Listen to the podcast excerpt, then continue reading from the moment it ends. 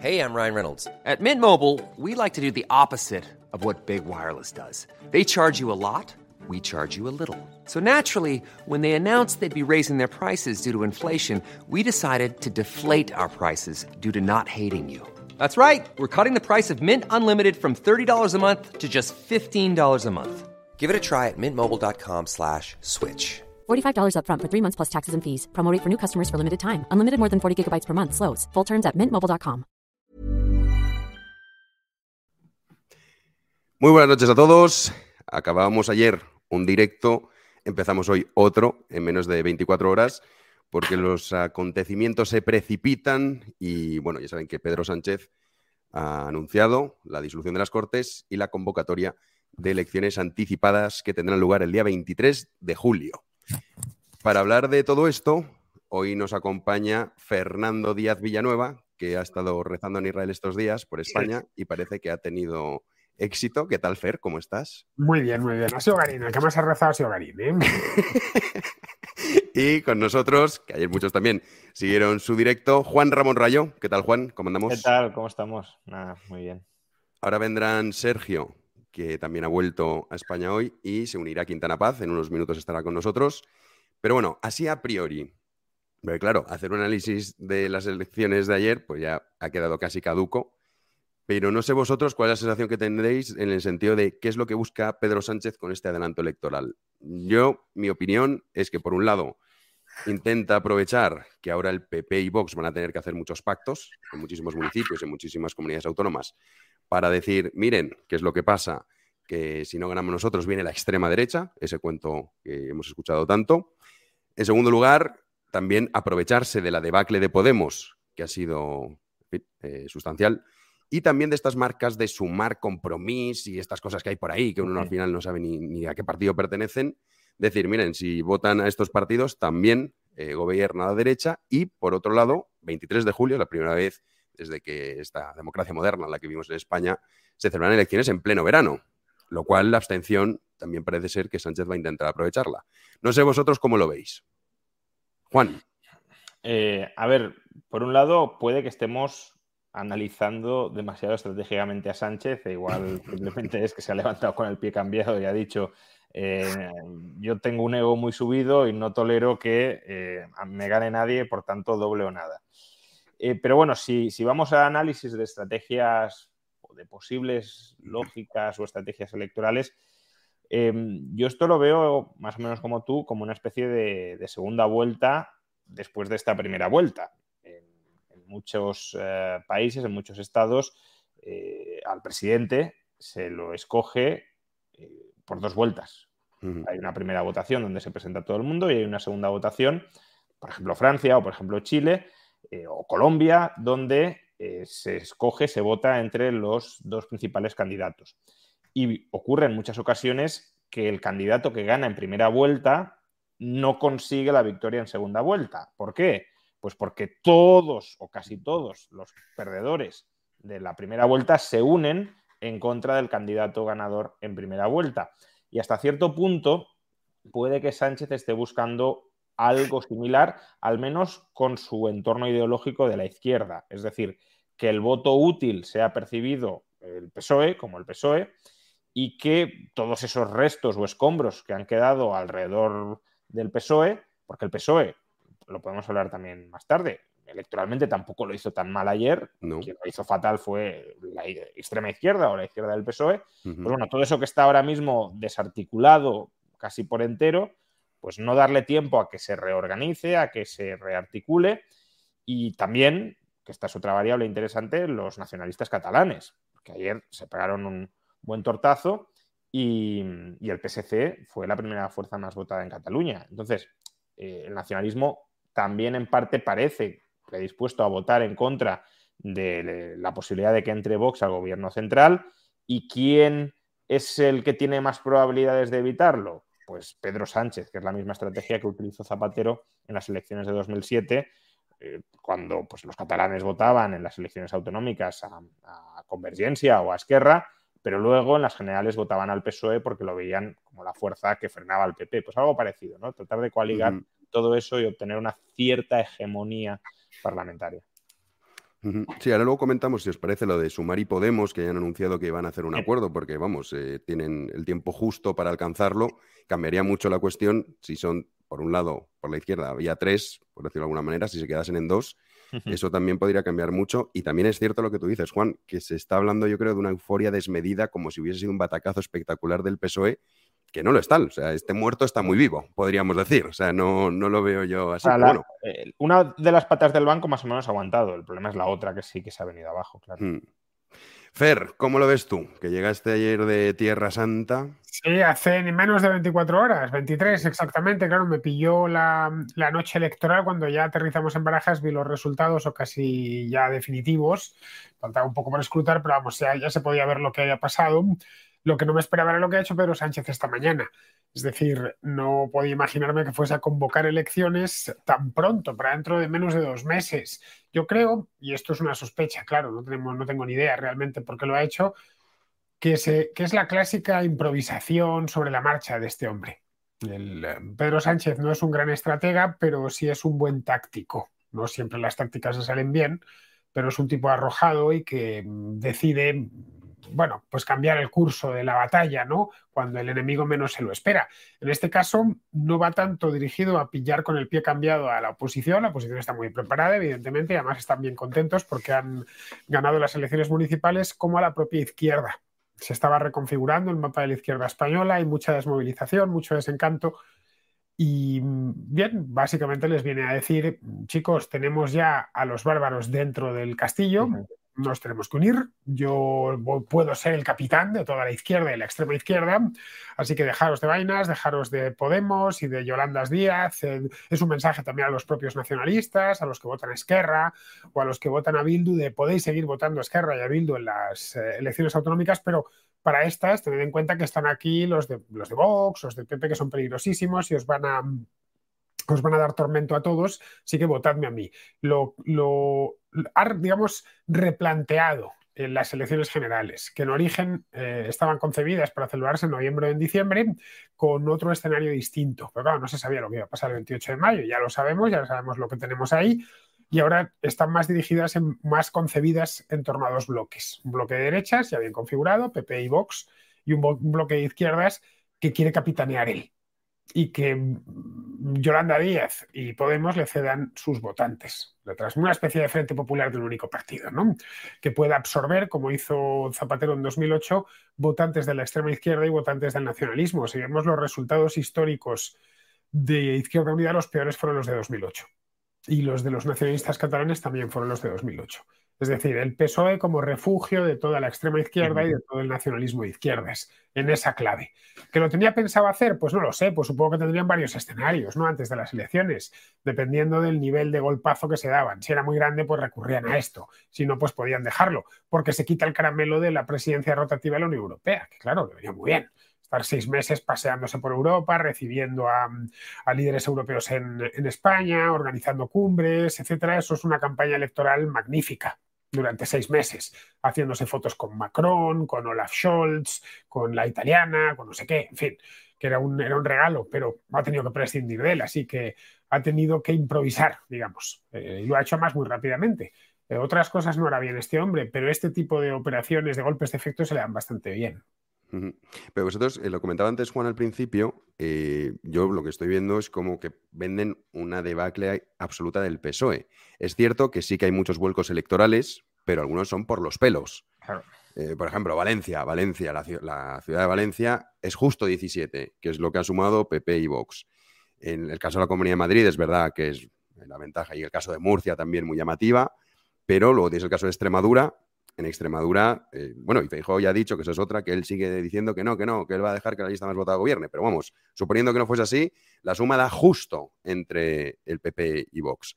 O sea que al final hay muchos sitios en los que es cierto que se ha producido ese vuelco electoral, pero se ha hecho al límite. Y teniendo en cuenta que la izquierda se presentaba de forma muy dividida. Claro.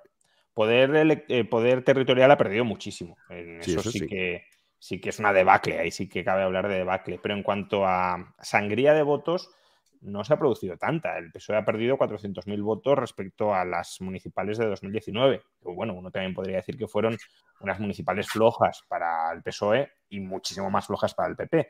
Pero eh, en cualquier caso, con ese, con ese apoyo de 2019, luego ganó las elecciones generales de 2019. Entonces, no ha habido eh, un descalabro en cuanto a apoyo popular en el PSOE.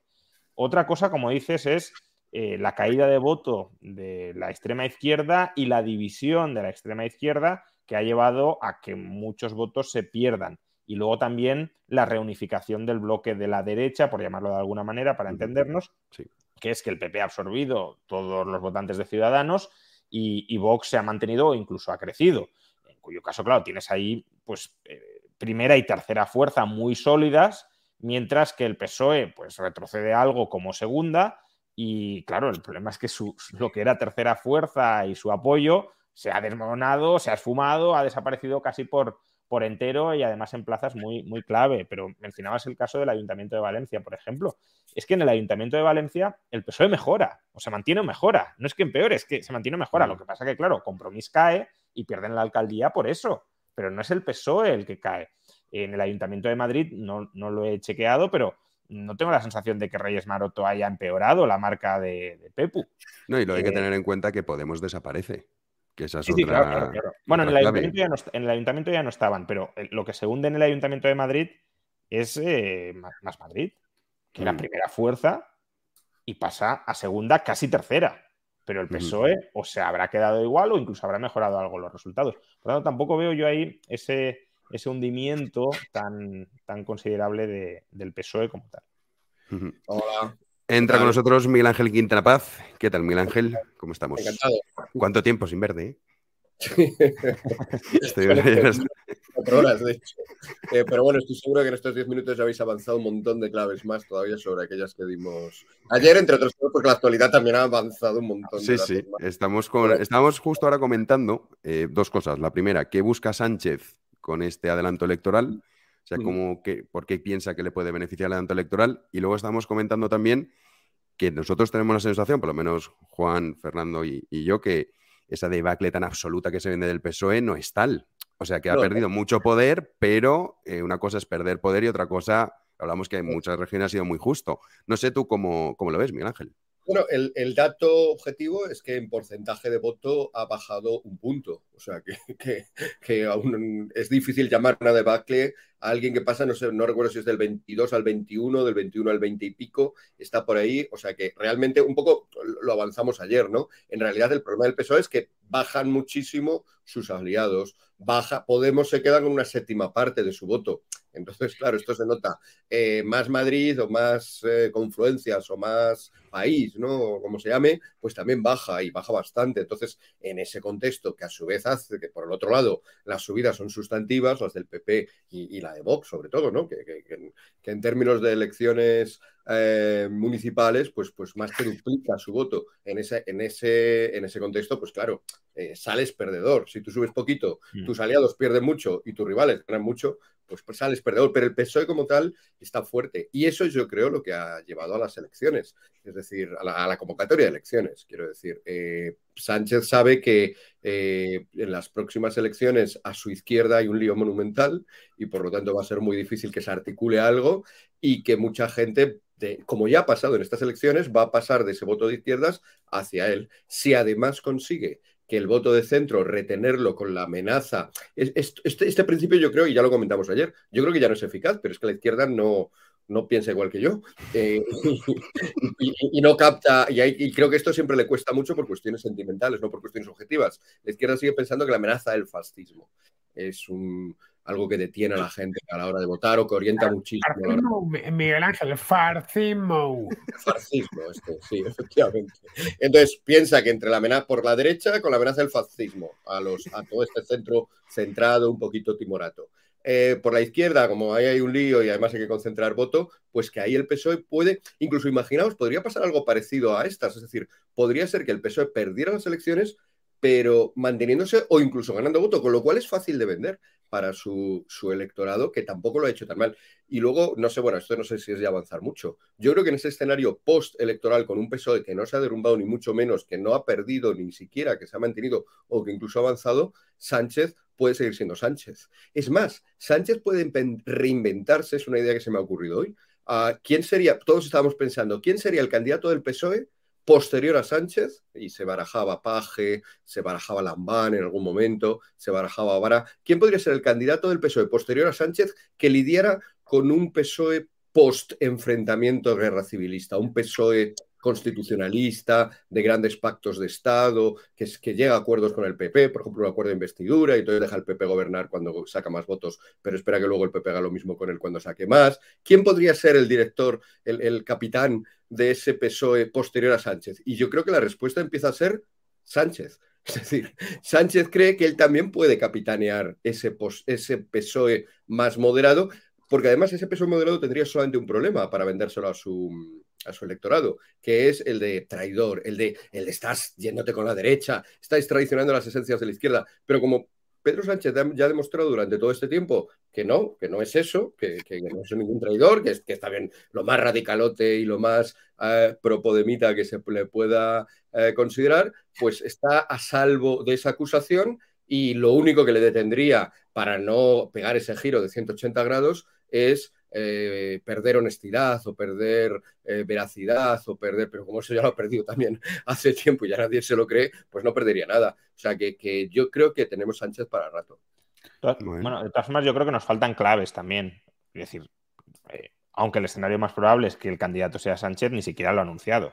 Es decir, que. Hombre, sería una notición que no se presentase Sánchez, sobre todo porque aquí. Claro, no, pero es que PSOE, otra, ¿no? pos otra, posible interpretación, si queremos ir por el lado de más eh, indiferencia o más de dejadez estratégica de Sánchez, puede ser que se la, le dé todo absolutamente igual porque ya tenga algún puesto asegurado en algún organismo internacional sí. y diga, pues, mira, voy a salvar mínimamente los trastos, me han dado un revolcón en estas elecciones, convoco elecciones y, que sea lo que Dios quiera. Además, eh, no dejaré al PSOE tan mal, probablemente como lo habría dejado si son en, en enero, con tiempo, como decíais, para que el espacio a mi izquierda se, reconstruya absorbo, perdemos, pero queda un PSOE fuerte y hegemónico en la oposición, que venga otro y yo me voy a, a, Bruselas, a la OTAN o donde sea. Quiero decir, esa es otra posibilidad, tampoco lo sabemos y no lo podemos descartar 100%. Entonces, podemos hacer interpretaciones sobre lo que bueno, pues puede estar rondando por su cabeza y a lo mejor simplemente no ronda, no ronda nada más que el ego traicionado por, por las elecciones de ayer. Claro, lo que pasa es que ese, ese ego, eh,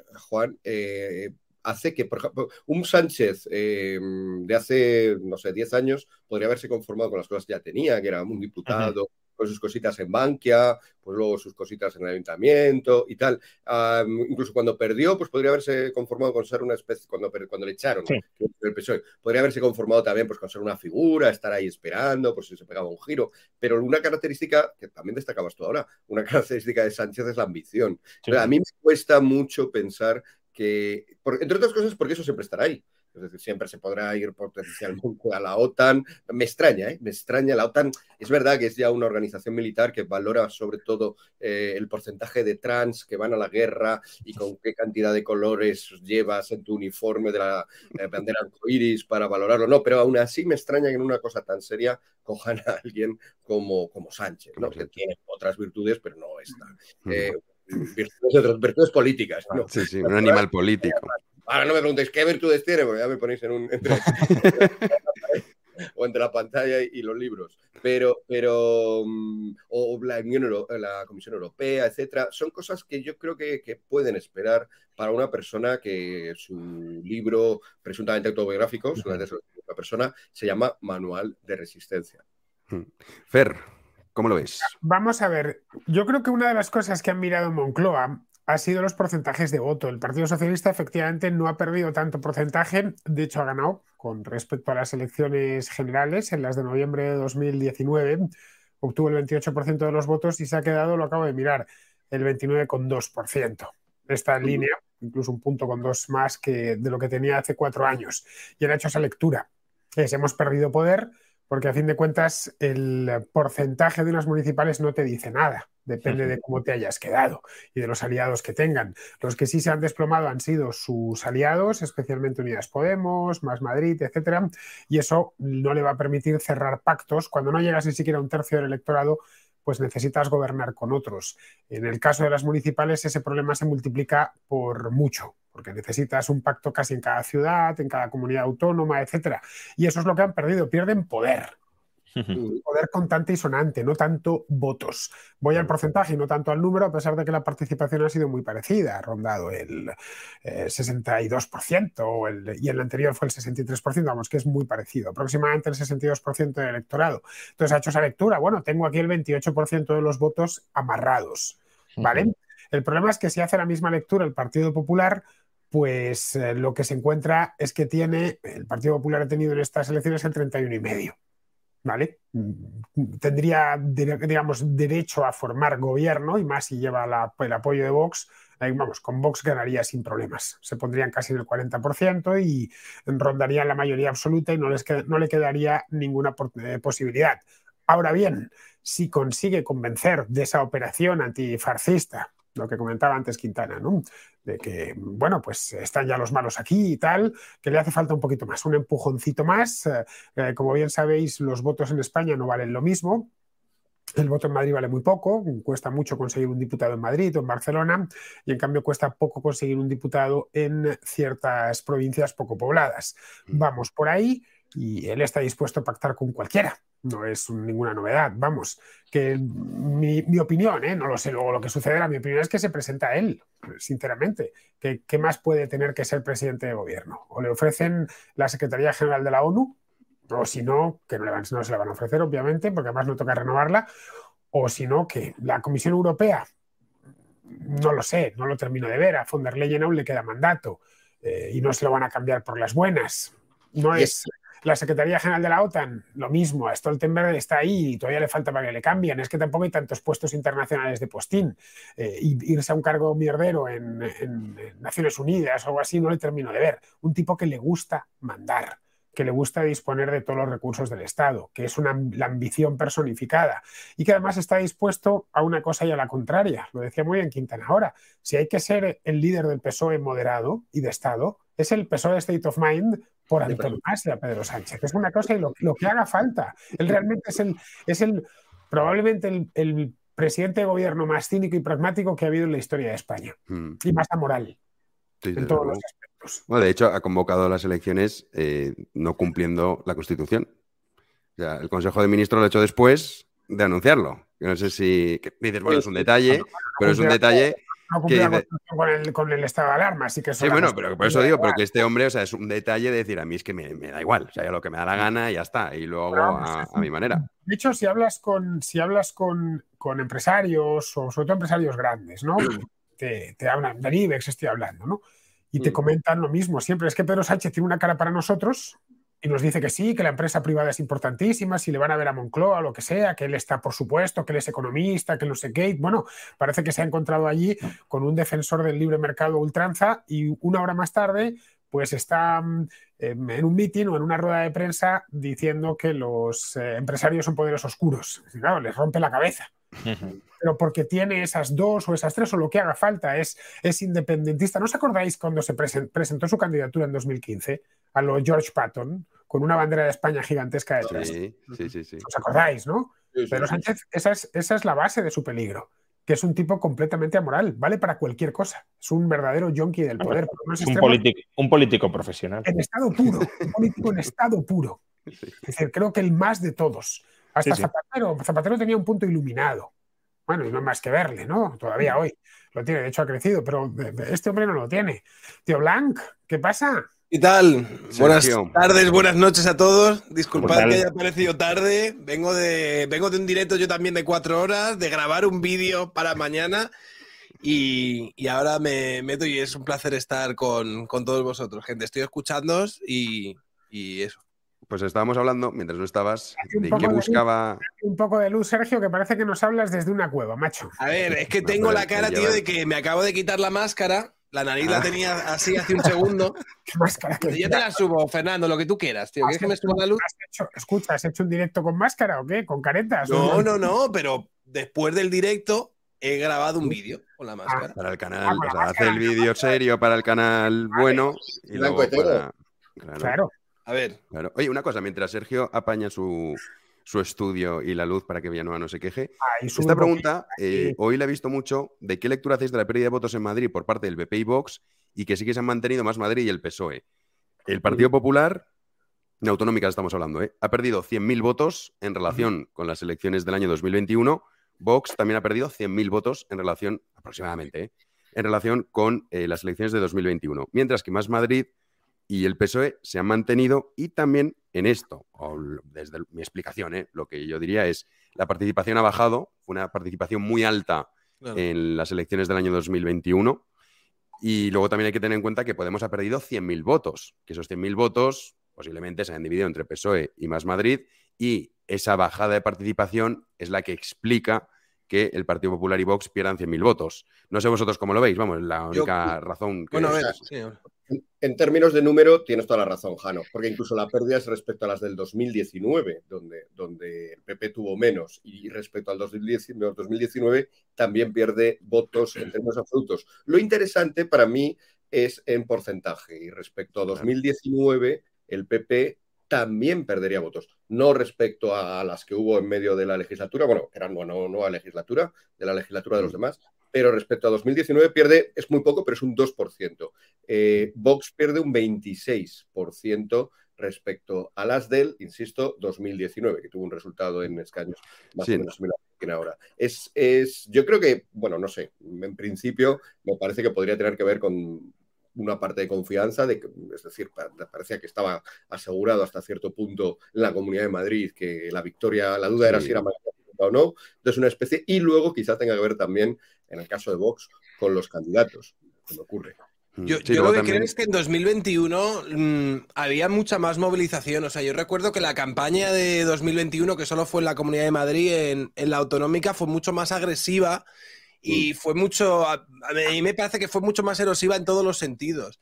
Entonces, ahí yo sí que ahí yo sí que pienso que hubo una mayor movilización en general, tanto por parte de la izquierda como por parte de la derecha, a la hora de, ir a votar, porque mm, ya te digo, entró Pablo Iglesias, hubo como muchos golpes de efecto y demás. Y en estas elecciones, yo, por ejemplo, te lo dije el otro día, Jano, que yo en un principio casi ni iba a votar, porque yo me iba a ir de viaje y tal, y la molestia de tener que ir a dar el voto por correo, a pedirlo y demás, y al final lo hice porque, mm, ¿sabes? Ya no tanto por querer votar a uno, sino porque quería tanto que se fuesen los otros que dije, mira, voy a votar igual.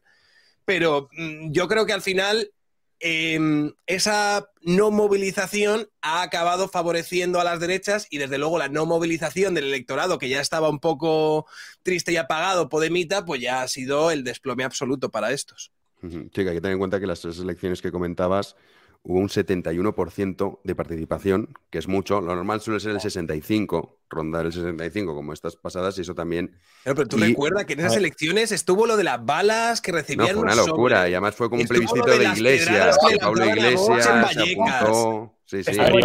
Pipi junto a ti. Pipi junto a ti, pero si eso es un clásico ya de nuestro tiempo.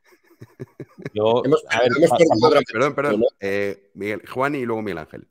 Tampoco le daría muchas vueltas, ¿no? Es decir, sí, porque en porcentajes. En porcentaje de votos suben. Lo que parece que ha ocurrido es simplemente que, como decías, eh, los eh, más de 100.000 votos que ha perdido eh, Podemos, pues parte han ido a sostener em, o a incrementar el, porcentaje, porque también han aumentado los porcentajes, claro, de PSOE y de, y de Más Madrid. Pues mm. simplemente es eso, que se ha desangrado Podemos y parte de eso lo ha absorbido PSOE y Más Madrid. Pero bueno, decías que el PP ha perdido 100.000, en realidad el PP ha perdido 35. Entonces, claro, si, Con las de 2021, Juan, estoy diciendo en las autonómicas. Ah, o sea, tuvo 1.631.000 en 2021 y en estas ha tenido 1.586.000. O sea, o sea, no, no, llega a ser 100.000, pero vamos, realmente se han perdido 100.000 entre PP y Vox, tampoco son 100.000 exactos, pero vamos, que sí, que dicen, oye, ¿cómo puede ser...? 1.620.000 en 2021. Entonces estamos hablando de, de 34.000 que bueno, se ha 1.631 y 1.585.000, sí, o sea, serían 50 y pico mil, 60.000 votos, o sea, tampoco hay mucha diferencia en porcentaje para eh, ya dejar este tema claro, en este caso ha, obtenido el 47% Isabel Díaz Ayuso y en el 2021 obtuvo el 44,76%. pero eso es que hay gente que a lo mejor no lo entiende, que dice, oye, pero ¿por qué? Es que esta pregunta la he visto hoy mucho. Y no entiendo cómo puede ser que haya pasado esto. Bueno, pues y más Madrid y el PSOE aumentan su porcentaje, pero claro, porque Podemos, ha, caído en tres puntos. Y el factor de ciudadanos que ya desapareció en las pasadas elecciones del año 2021, ese porcentaje que lo absorbió mucho más el PP y Vox, como ya no está ese factor, pues por eso, esa es la explicación. Que sabes que ahora, no sé si tenéis esa sensación, que ahora todos son especulaciones y todo se mira con lupa, ¿no? Porque a mí me hacía gracia cuando llevamos dos semanas con el pucherazo. Digo, oye, ¿dónde están los del pucherazo hoy? Porque esto, no sé, me parece fascinante. Llevan dos semanas, no, esto va a ser claramente un fraude electoral, no sé cuántos. Digo, no, el fraude ¿dónde está, no? Ahora, después de dos semanas. No sé. pero, ya la Twitter ha cogido el relevo de eso. Ahora están hablando. Los de Podemos. Claro, ya se han dado cuenta que podían. Esa era una parte de la narrativa que podían echarle en cara a los más punkis y locos Yo recuerdo las elecciones, para arriba y las elecciones que ganó Rajoy con 123 diputados, que se preveía que iba a ganar Podemos esas elecciones. Todo Twitter, claro, es que el tiempo pasa rápido, pero todo Twitter estaba convencido de que había un pucherazo. Sí, somos mayoría en Twitter. No, pero este, año influido, este año influido que han dejado de fumigar. Entonces ha venido todo junto. Han dejado de fumigar, han, ya de paso no han hecho pucherazo, en fin. Sí, claro. Los de la fumigación y los del pucherazo iban, por la, iban de la mano. ¿eh? Ahora la hipótesis es que todo esto es para que nos confiemos de cara a las de julio, que son las, importantes. Sí, no, no. Oye, siempre hay una teoría que, hay un puede reemplazar la anterior. ¿eh? Siempre se puede. Ione Belarra, Yone Belarra, cuando estaba comentando el, fatídico resultado que han tenido, han dicho, bueno, para la segunda parte del partido vamos a ir más fuerte. Y yo estaba pensando, bueno, cuando, también se dé una hostia en las siguientes, dirán, bueno, pero el partido es de ida y vuelta y luego nos toca a nosotros de locales y siempre es una manera de, no, no, pero estamos en fase de grupos, ahora vamos a... Claro, siempre hay una manera de instalar narrativas para tu locura o tu pedrada poderla poner de la manera en la que a ti te parezca correcta, ¿no? Esto es lo que nos ha pasado en hockey sobre hierba, pero luego ya viene el baloncesto, que es importante, y luego ya vendrá el fútbol. Sí, no, las posibilidades son No, pero aquí hay un tema importante que creo que merece la pena abordar y es cómo Podemos se ha licuado definitivamente. Apuntado maneras ya desde hace eh, pues tres años más o menos, desde, bueno, desde las últimas elecciones, pero esta vez ya han quedado para el arrastre. Están para que les den la puntilla. Ojo, este es un partido que optaba a la presidencia del gobierno en 2015. No estamos hablando de un partidillo cualquiera. Los tipos que llegaron a estar de cabeza en las encuestas y que pusieron a todo el país en jaque. Y estamos en 2023 y caray, que yo seguía teniendo el mismo ratón y el mismo teclado, que no ha pasado tanto tiempo.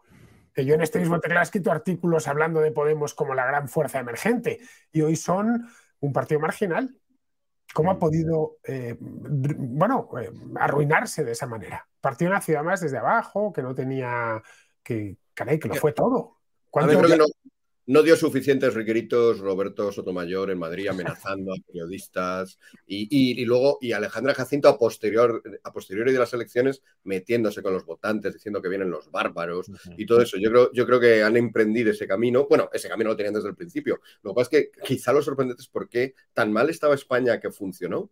Tan mal estaba España que en 2014, en 2015 esa desfachatez, esos malos modos, esa, esa mm, eh, infradesarrollo moral, porque es que, es que es como, está todo, es la exhibición de las pasiones más bajas humanas, ¿cómo pudo eso captar votos? Hombre, a ver, sí que esa época sí fue una época muy mala porque estábamos empezando, pero todavía no se percibía a salir de una crisis económica brutal. Recordemos que en 2012 estuvimos a punto de quebrar y, y se destruyeron, o sea, ya estábamos con tasas de paro muy altas y en 2012-2013 se destruyó otro millón de empleo hasta llegar a una tasa de paro del 26, 26 y pico por ciento. Y además, justo cuando emergió Podemos, recordémoslo, estallaron todos los múltiples casos de corrupción del PP y de las cajas y todo. Y ahí se generó un caldo de cultivo de la gente 6, 7 años empobrecida, con ajustes además necesarios, pero ajustes, subidas de impuestos, recortes de gasto, y parecía que había, pues eso, una casta, una élite, una oligarquía que parasitaba a todo el mundo y que las penas que estaba experimentando todo el mundo eran las ganancias de esa casta, con lo cual el discurso maniqueo, que no digo que en parte no fuera así, ¿eh? pero que el discurso maniqueo de, bueno, pues solo con quitarles a estos que a esta casta que nos gobierna y repartirlo entre el pueblo, ya tenemos todo solucionado y viviremos en la abundancia. Ese mensaje, bueno, es, similar a lo que pasó en Grecia, allí más exagerado porque la situación fue, mucho peor, pero similar a lo que ocurrió en Grecia. Sí, bueno, y de hecho ahora Siriza también se ha quedado casi prácticamente en una, Al, final, el reflejo, el reflejo de la victoria conservadora en Grecia y de la ola azul verde en, España, pues eh, tiene un paralelismo bastante cercano. Sí, pero no hay que olvidar una cosa, que el discurso ese de Podemos populista, demagogo, que se escucha tanto, que es muy habitual, eh, es verdad que ellos venían de abajo, lo decía Fer, ¿no? O sea, eran jovencitos de la universidad.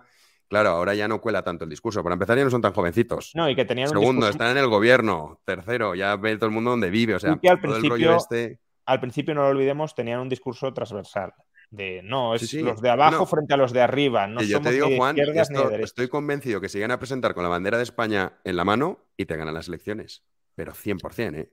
O sea, lo que pasa es que su odio a España les hizo pues que mucha gente por ese lado dejase de votarlos, pero fue la verdad una auténtica locura lo que, lo que ocurrió. Quintana, y ahora te voy a hacer una pregunta, Fer, como perro flautólogo.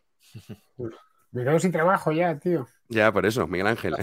a ver, a ver, no, no, bueno, me, o sea, eh, lo que habéis apuntado, pues efectivamente es la mejor explicación posible, pero aún así creo que puede seguir sorprendiéndonos lo que pasó. Por, por ejemplo, estáis comparándolo con Grecia. ¿Por qué tuvo que pasar aquí lo mismo que en Grecia? Hay muchos países más en el mundo o en Europa, incluso aparte de Grecia. ¿Por qué no pasó aquí lo que en Francia? Que el, PSE, el PSOE, en nuestro caso, el Partido Socialista, se hundiera. También se hundió en Grecia, por ejemplo. Entonces, si compramos el PAC griego, eh, comprémoslo entero, ¿no? Sube una fuerza de izquierda radical y a su vez se disuelven los socialistas. Eso aquí no pasó, no pasó tampoco lo que en Francia. Es más, el, permitidme incluso que recupere una pequeña beta eh, con los movimientos políticos de aquella época como UPyD.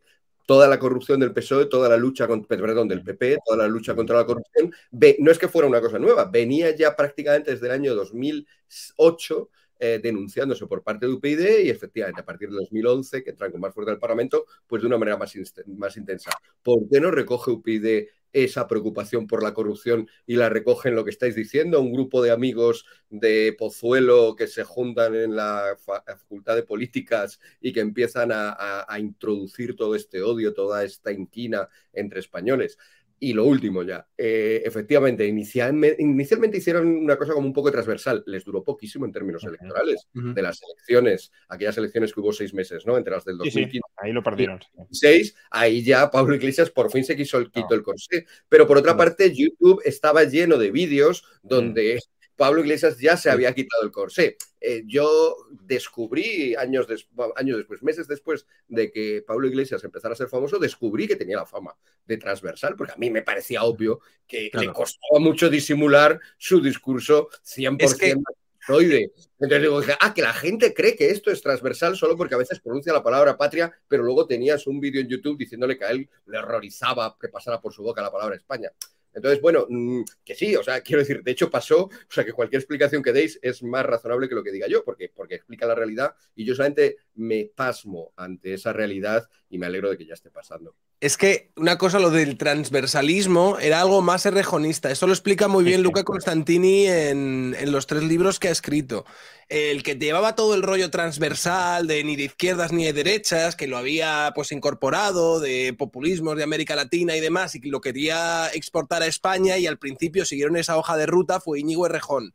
Pablo Iglesias siempre había sido más cañero, siempre había sido más macarra y de hecho fue al final el que dijo, no, no, con el pacto de los botellines ya nos desquitamos, vamos con Izquierda Unida y da absolutamente igual, que yo creo que ahí también fue la ruptura entre el rejonismo y Pablo Iglesias y demás que se venía gestando de hacía tiempo, pero también con respecto a lo que decías de Podemos, claro, Podemos llega en un momento en España en el que simplemente con un discurso que fuese un poco rupturista, que los vendiese a ellos como unos outsiders y que encima pues los presentase como políticos nuevos e irreverentes que con muy poca cosa iban a arreglar muchísimo, ¿no? Porque en ese justo momento además había una coyuntura social y política concreta, salían todos los casos de corrupción y como estábamos diciendo, claro, ahí mantener un discurso coherente puede ser más o menos sencillo. En el momento en el que empezaron a aparecer adversidades, empezó a pasar el tiempo y empezamos a ver todos cómo reaccionaban a otros elementos, como por ejemplo el 1 de octubre con el independentismo, ahí perdieron muchos votos, lo decía Carolina Vescanza, mucha intención de voto, porque su posición fue muy equidistante, en plan, bueno, eh, no estamos a favor de que se separen, pero queremos que haya un referéndum, pero vamos a hacer esto. Entonces, claro, en el momento en el que ellos ya además empiezan a entrar en instituciones y van pasando los años, ya no pueden mantener ese discurso que en un primer momento les hizo crecer como una fuerza joven y refrescante para todos los españoles y demás. Y claro, se les empezaron a ver las costuras y ya empezaron a meterse de lleno en los feministas, en los feminismos, los feministas, en los feminismos varios, en las minorías cool, hasta que llegamos hasta el experimento de lo que fue la apertura, por ejemplo, de las últimas elecciones que decías, pero ¿quién os va a votar? Con este espectáculo que habéis montado aquí. Es imposible, sois invotables. Y no perdamos de vista el, hecho simbólico, que ya se ha convertido casi en un meme, pero que sí les hizo muchísimo daño del chale de Galapagar. Que incluso tuvieron que hacer primarias internas para revalidar el liderazgo que internamente podía haber perdido Pablo Iglesias. Todo eso como que los vuelve en el imaginario colectivo casta y tienen que rearmar el discurso, porque su discurso era nosotros somos outsiders anticasta, como has dicho, y claro, si nosotros nos vamos convirtiendo en casta con el tiempo, pues entonces ya hay que replegarse al espacio tradicional de, de la extrema izquierda en España, y ese espacio no se había ensanchado tanto, y por tanto ahora están en lo que, en lo que había, en lo que eran realmente, pero no, no, no dejaban ver que eran. Pero, al principio optaban a gobernar España, luego optaban a, bueno, vamos a cogobernar con el PSOE, con vicepresidencias y demás, ahora luego a ser pequeña muletilla y ahora básicamente están luchando por la supervivencia. Bueno, su primera idea era pasoquizar al PSOE. Exacto. Hablando de Grecia. Y dejarlo reducido a una mera anécdota electoral, ¿no? Siriza, por cierto, sigue teniendo pasoquizado al PASOK, ¿eh? Las últimas sí, sí, el PASOK no levanta cabeza. Ha recuperado un poquito, pero sigue siendo el partido de izquierdas minoritario en Grecia. Siriza es el segundo. No ha conseguido recuperar el poder, pero siguen ahí. Podemos, en cambio, como os decía, se licuado, se ha convertido en la nada. Lo veíamos hoy, ni siquiera en la ciudad que le vio nacer tiene ya representación. Y en los lugares que quedan, bueno, quitando Navarra, donde parece ser que las cosas mantienen algo, ya sabéis que los navarros eh, cuando lo toman con algo les cuesta dejarlo, les pasó con el carlismo y, y, el tradicionalismo y se ve que con el podemismo andan igual ya sabéis, aquello del pensamiento navarro, lo habrás oído tú hablar, ¿no? Em, es de Unamuno, ¿no? Es la, anécdota de Unamuno, que mm, llegó un periodista del periódico que se llamaba El Pensamiento Navarro y cuando se presentó como tal le dijo Unamuno que aquello no era un periódico, que era un oxímoron, ¿no? Eso, no, es, de las anécdotas que hacen más simpático a Unamuno. Entre los...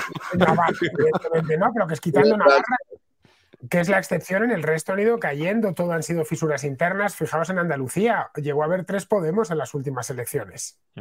Que aquello parecía el Frente Popular de Judea, la, Unión Judaica Popular, el tal. Lo hemos visto en, Barcelona desde el principio y en Cataluña ya estaban llenos de, divisiones. En el propio Madrid le surgió la competencia por peleas internas.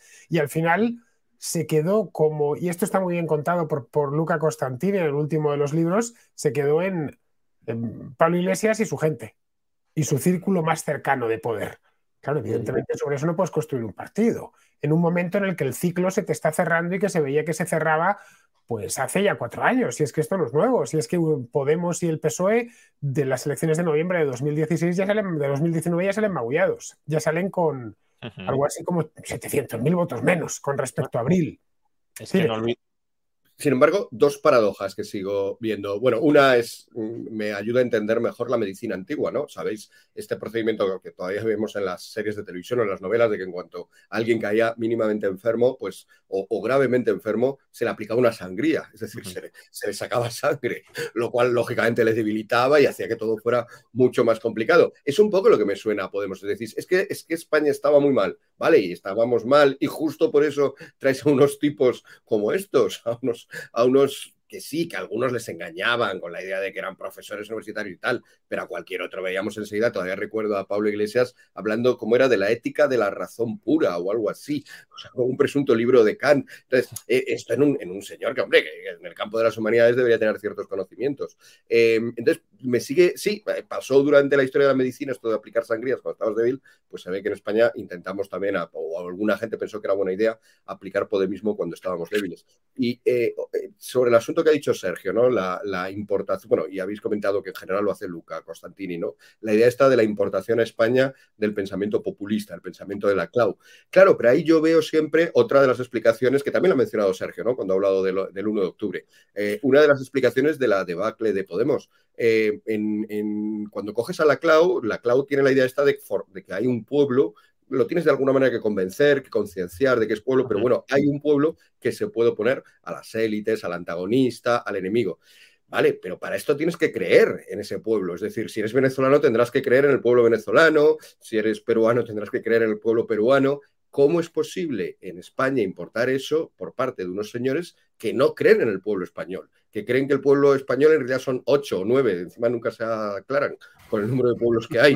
El pueblo asturiano, el vasco, no sé si el navarro es distinto, el catalán, no sé si el valenciano, el balear. Claro, no crees en el pueblo. Y además, esto, esto, aquí siempre se han mantenido en esta. Es decir, ya se les veía venir. No es solamente que el 1 de octubre, uy, mira, Podemos no, es, no, no siente España. No, no, no. Siempre han estado con esta tontería de tal, de los pueblos y tal. Claro, pues si no crees en el pueblo, sino en los pueblos y encima son indefinidos, es difícil que articules un discurso populista o que importes bien un discurso populista. Esto le pasa todavía a Rejón, que es el que se ha quedado con el discurso laclauiano, porque Rejón cuando llama a Madrid, eh, en Madrid llama a su partido de alguna manera, lo llama Más Madrid. Lo lógico hubiera sido que su partido nacional se llamara Más España, ¿no? Porque es el nombre, ¿no? Pero no, lo tuvo que dejar en Más País. Eh, a Yolanda Díaz la acabo de escuchar hablando en unas declaraciones, creo que son de hace unos días, diciendo que ella no cree que ganara la derecha y dice ella, en mi país. O sea, em, se ve que le han dicho que lo de este país ya está muy desgastado y ahora la expresión es mi país, pero suena de un patrimonial horrible, porque es su país. Oye, eh, Yolanda, será tu país, pero también es el mío. Entonces, en mi país puedo ganar la extrema. A veces dices, a lo mejor es que está hablando de Galicia. No sabes si se está claro, refiriendo a su comarca o algo así, por cierto. A, ver, a ver, a ver si vinos del país, ¿no? Como, decía, vinos del país, que son los vinos de la zona. Entonces, eh, pero ¿os dais cuenta de la cantidad de complejos, la cantidad de ringos, rangos lingüísticos, la cantidad de dificultades teóricas que tienen para aceptar una cosa tan simple como España? O sea, que como para defender el pueblo español. ¿Qué decías, Fer? Jano, a ver si entra esto. Ya está en las instituciones, la ultraderecha. ¿Está entrando? La ultraderecha está en la judicatura, la ultraderecha está en la policía, la ultraderecha está en el ejército, la ultraderecha está en las empresas propietarias de los medios de comunicación esto y está en los ¿eh? platós de, hoy. ¿No? Pero otro lo utilizan los directos de coña como elemento cómico, porque al final han quedado para esto. Si os fijáis, cuando ayer salieron a, bueno, pues a lamentar su suerte, no dijeron en ningún momento nos hemos equivocado, no hemos sabido llegar al electorado. Pues no, no, dice nadie, ¿eh? también. que los medios no nos han sacado. Que pues lo decía Roberto Sotomayor. Roberto Sotomayor decía que no, no había a ver, que te digo, que mejor, porque si te llegan a sacar todavía hubiese sido peor. O sea, algún lo han, dicho, lo han dicho, no lo escuchado nunca, ya me ha dicho voto a este. O sea, lo han dicho prácticamente todos, ¿eh? Sí, también sí, sí, Alejandra, Alejandra, Jacinto, Alejandra Jacinto y Pablo sí. Iglesias hoy también iba por esa línea, que claro, si no tienes los... Es que, a ver, al final... ellos están preparando ya, yo creo, perdona Juan que te interrumpa, lo de Canal Red y todo esto, Iglesias hará Sí. muchas cosas, pero no es tonto. O sea, él sabe que la oposición llega y lo que le gusta son las calles, el activismo pueril. Claro, Y ya lo está preparando todo ese, ese Es que, camino. a ver, ahí se mezcla el hambre con las ganas de comer, ¿no? Si tú tienes una eh, presunta ideología de eh, queremos elevar la democracia a su máxima expresión, ¿cómo luego vas a decir que el pueblo ha votado mal, que el pueblo puede ser tonto? Entonces, claro, ahí tienes que decir, no, el pueblo no es tonto, el pueblo está manipulado. ¿Y manipulado por quién? Por las élites, por los medios de comunicación. Eh, y además, si yo estoy montando un medio de comunicación que se da la resistencia una vez nos repleguemos en la calle y volvamos a nuestras esencias, pues se alinea, como digo, eh, la, la, búsqueda de coherencia entre tu discurso y los resultados con tu interés empresarial de, bueno, pues vamos a, a relanzar este proyecto que sea nuestra tabla de salvación a largo plazo. Pero una pregunta que teníamos antes eh, sobre Tezanos. La cuestión de Tezanos, las encuestas preguntaban, oye, ¿también seguirá haciéndolo para las nacionales? Sí, seguirá haciéndolo, aunque es cierto que el prestigio que, que tenía el CIS, que en su momento lo tuvo, quizá los más jóvenes no lo recuerdan, pero en su momento lo tuvo, ahora Bueno, desapareció por completo. Como prestigio siempre ha sido. La prestigio, hombre, de- tampoco. Oye, muchas veces el CIS se tomaba como una referencia seria, ahora no. padre que es ahora, pero en tiempos de Soraya yo recuerdo que también se cocinaba. Pero estoy claro, diciendo hace tiempo.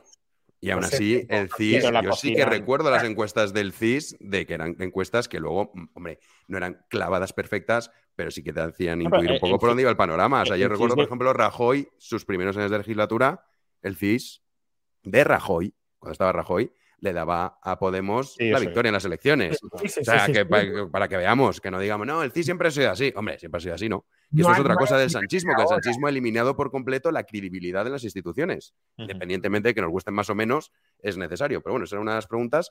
Y ahora también nos pregunta eh, Jonathan Moreno, ¿no pensáis que convocar elecciones hoy también sirve para dejar de hablar de cómo se ha desinflado el PSOE y volver a esa lucha del discurso? Es decir, quitar como la estrategia de un escándalo, lo tapo con otro escándalo, pues una mala noticia la tapo con este caso con otra noticia y todos hablamos de lógico y normal las elecciones, pero vamos, yo creo que en este caso es ya su última bala, ¿no? No, no creo que...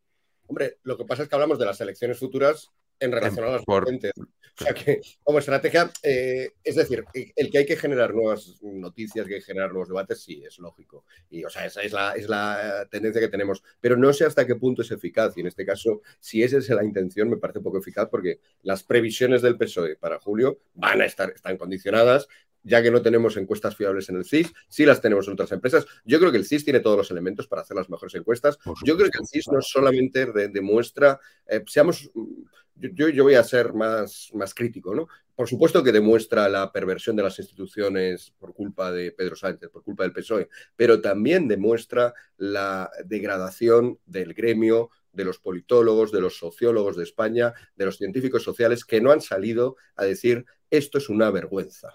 O sea, todos los departamentos de sociología, todos los departamentos de ciencia política, todos los que se ocupan del conocimiento social, tenían que salir a decir que es impresentable que la institución del Estado que se dedica al análisis social sea esto. Y sin embargo están todos callados. ¿eh? Esto, Hay de todo, ¿eh? la historia, no son, las instituciones no son entes volantes, ¿no? Dependen mucho de la población y lo que está pasando en esa institución depende, por supuesto, de quien está por encima, de, de Pedro Sánchez, que ha puesto ahí a Tezanos, depende de Tezanos y de Pedro Sánchez, pero depende también de este silencio atronador que estamos escuchando de sociólogos, politólogos. Por cierto, un grupito, un gremio que se hizo muy famoso en esos años también, ¿no? En los que hablábamos antes, 2014. Mm, sí, sí, sí. sí.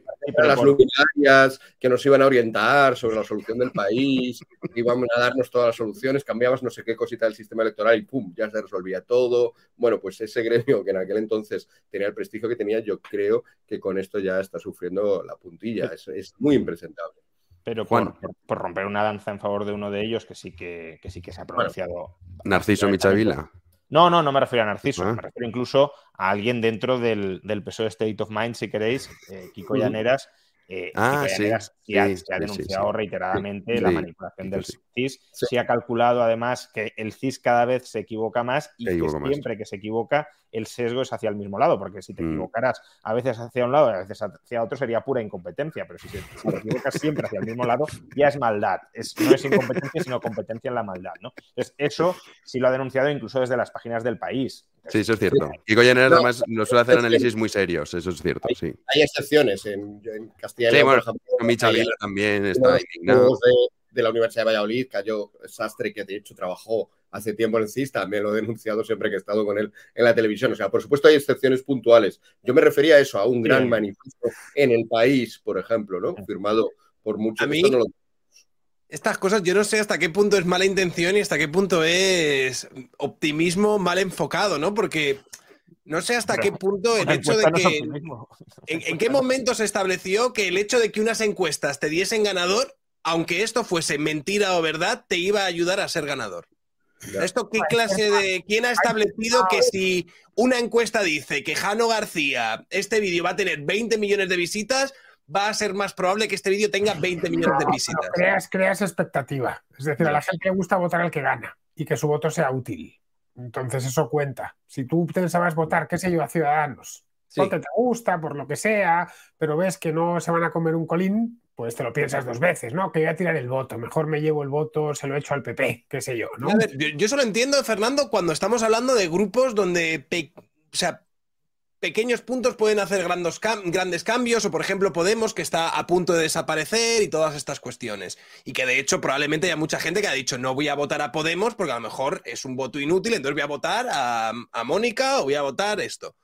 Pero cuando estamos hablando de bloques como PSOE o Partido Popular, ¿alguien realmente su voto está condicionado por lo que dice una encuesta? Sí, no, subestimes. Sí. o sea, yo creo que muchas veces creemos que el mundo piensa o está pendiente de lo que nosotros estamos mm. pendientes. Y no, estoy convencido que hay muchísima gente que, oye, habrá ido a votar y cuando Sánchez, por ejemplo, sus primeras elecciones, que antes decía Miguel Ángel, de, utilizaba el reclamo de que viene el fascismo, la ultraderecha, hubo una altísima participación. Sí, altísima participación en esas elecciones generales, las primeras que ganó Sánchez, ¿eh?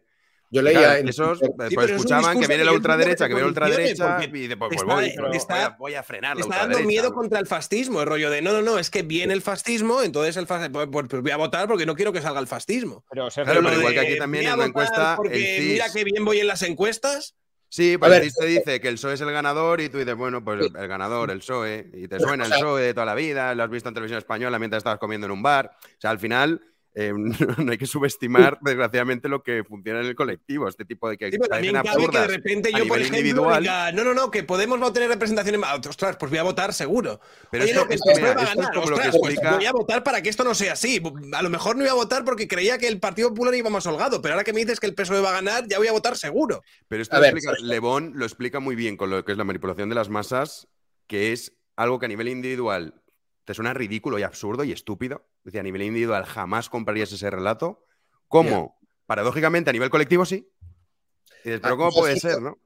A Sergio le entiendo perfectamente, porque, y además, por lo que decías tú, Jano, que, es que nosotros vivimos en un mundo muy politizado y por lo tanto nos cuesta entender a la gente del común. Pero sí, hay gente que quiere votar a lo que gana, porque siente que así gana.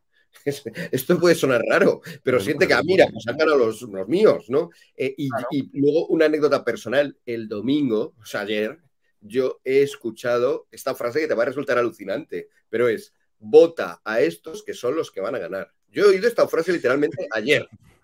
El colegio electoral. Resulta rara, pero, pero yo la he oído. Oye, y por guapo. oye, por guapo. ¿Cuántas veces ha votado uno? No, es que es muy guapo. Sí, pero de las partes.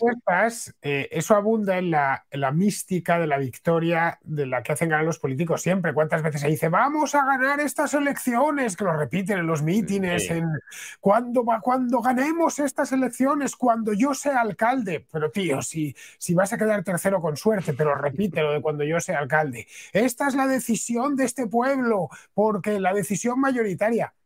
Esto les viene a decir, ¿veis cómo tengo razón?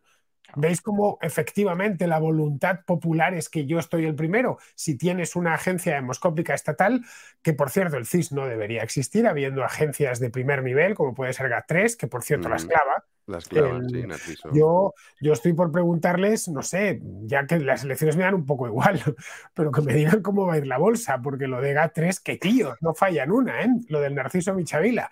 No, en serio, que habiendo como hay muy buenas empresas privadas, demoscópicas, que se dedican a esto, ¿qué sentido tiene que el Estado tenga esto? Cuando se sabe que los gobiernos lo van a pastorear en este sentido. Vale, quizá no al nivel de Tezanos que ha arrastrado el Centro de Investigaciones Sociológicas por el fango, pero que el que venga después lo utilizará, le aplicará su cocinita, lo calentará un poquito en el microondas, lo meterá un rato en la nevera, porque es que todos lo han hecho.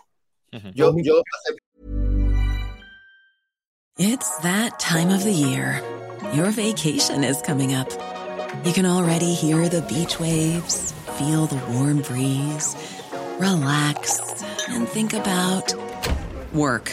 You really, really want it all to work out while you're away. Monday.com gives you and the team that peace of mind. When all work is on one platform and everyone's in sync, things just flow wherever you are. Tap the banner to go to Monday.com. Many of us have those stubborn pounds that seem impossible to lose, no matter how good we eat or how hard we work out. My solution is PlushCare. PlushCare is a leading telehealth provider with doctors who are there for you day and night to partner with you in your weight loss journey. They can prescribe FDA-approved weight loss medications like Wagovi and Zepbound for those who qualify.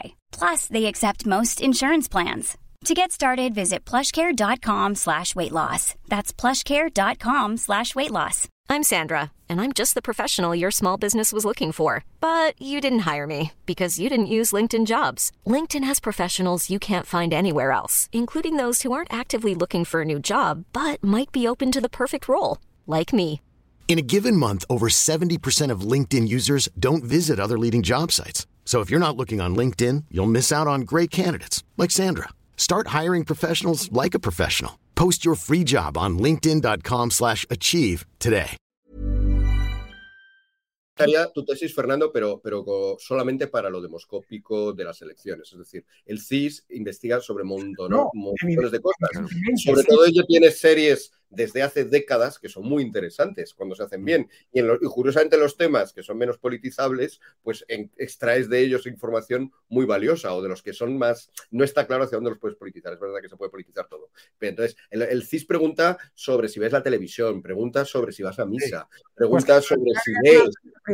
Eh, toda, toda esa carga me parece que está bien que haya alguien que no tiene que ningún periódico te lo va a pagar. Oye, durante los próximos 50 años, hazme una investigación sobre si evoluciona pues la lectura. Si lo encargue una empresa privada o no le encarga. una, o sea, que yo, yo tendría la excepción solo pondría la excepción para lo, demos, para, la, para lo electoral. Es decir, que el CIS se encargara de todo, pero ya hemos visto que justo en esto lo ha hecho muy mal, además como castigo, ¿no? Y además que tengan que despedir a dos o tres para, para demostrar que, que este trabajo ya no lo van a hacer. Y a partir de ahora que no eh, dieran encuestas cuando efectivamente hay otros que sí que las quieren hacer por motivos obvios y además las hacen muy bien. Una pregunta que nos hacen, eh, ¿nos da la sensación de que el electorado español lleva tiempo estancado en dos bloques impermeables? Tres, si contamos con nacionalistas.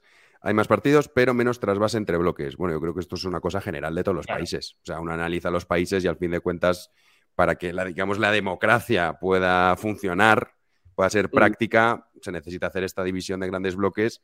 O luego tienes parlamentos como el de Holanda, que tienes ahí tropocientos partidos y que gobernar es casi imposible, ¿no? Yo creo que esto es, bueno, me viene a la cabeza Estados Unidos, republicanos demócratas, conservadores laboristas en el Reino Unido, en Alemania los democristianos y los socialdemócratas, en Italia ahora se ha roto, es con la victoria de Meloni. Bueno, en Francia estaba el Partido Socialista y los conservadores, ahora está Macron y el Frente Nacional, pero generalmente siempre suelen ser dos bloques, ¿no? Los que, no sé cómo lo veis vosotros, pero yo creo que esto es una cosa habitual en todos los países democráticos. Yo, el problema de si llevamos esta tesis eh, hasta el final, eh, acabamos en el arriolismo, ¿no? Arriola, del, que recibe nombre de Arriola, el que fue asesor del Partido Sí, estuvo muchísimos años, sí. Era el marido de, eh, bueno, de Villalobos. Hasta el final de Ciela Villalobos, sí. Villalobos. Sigue siendo, creo. entonces, el problema del el, análisis. Bueno, falleció Arriola, ¿no? falleció. Claro, Miguel Ángel. Es verdad, es verdad. perdón. Falleció hace dos años, quiero recordar, ¿no? sí, sí, sí, sí, sí. en quién pensáis en Celia Villalobos, que sí que la había hace poco. No, sí, no, Celia Villalobos sí que sí, sí, Celia Villalobos sí que está, sí que está viva, sí.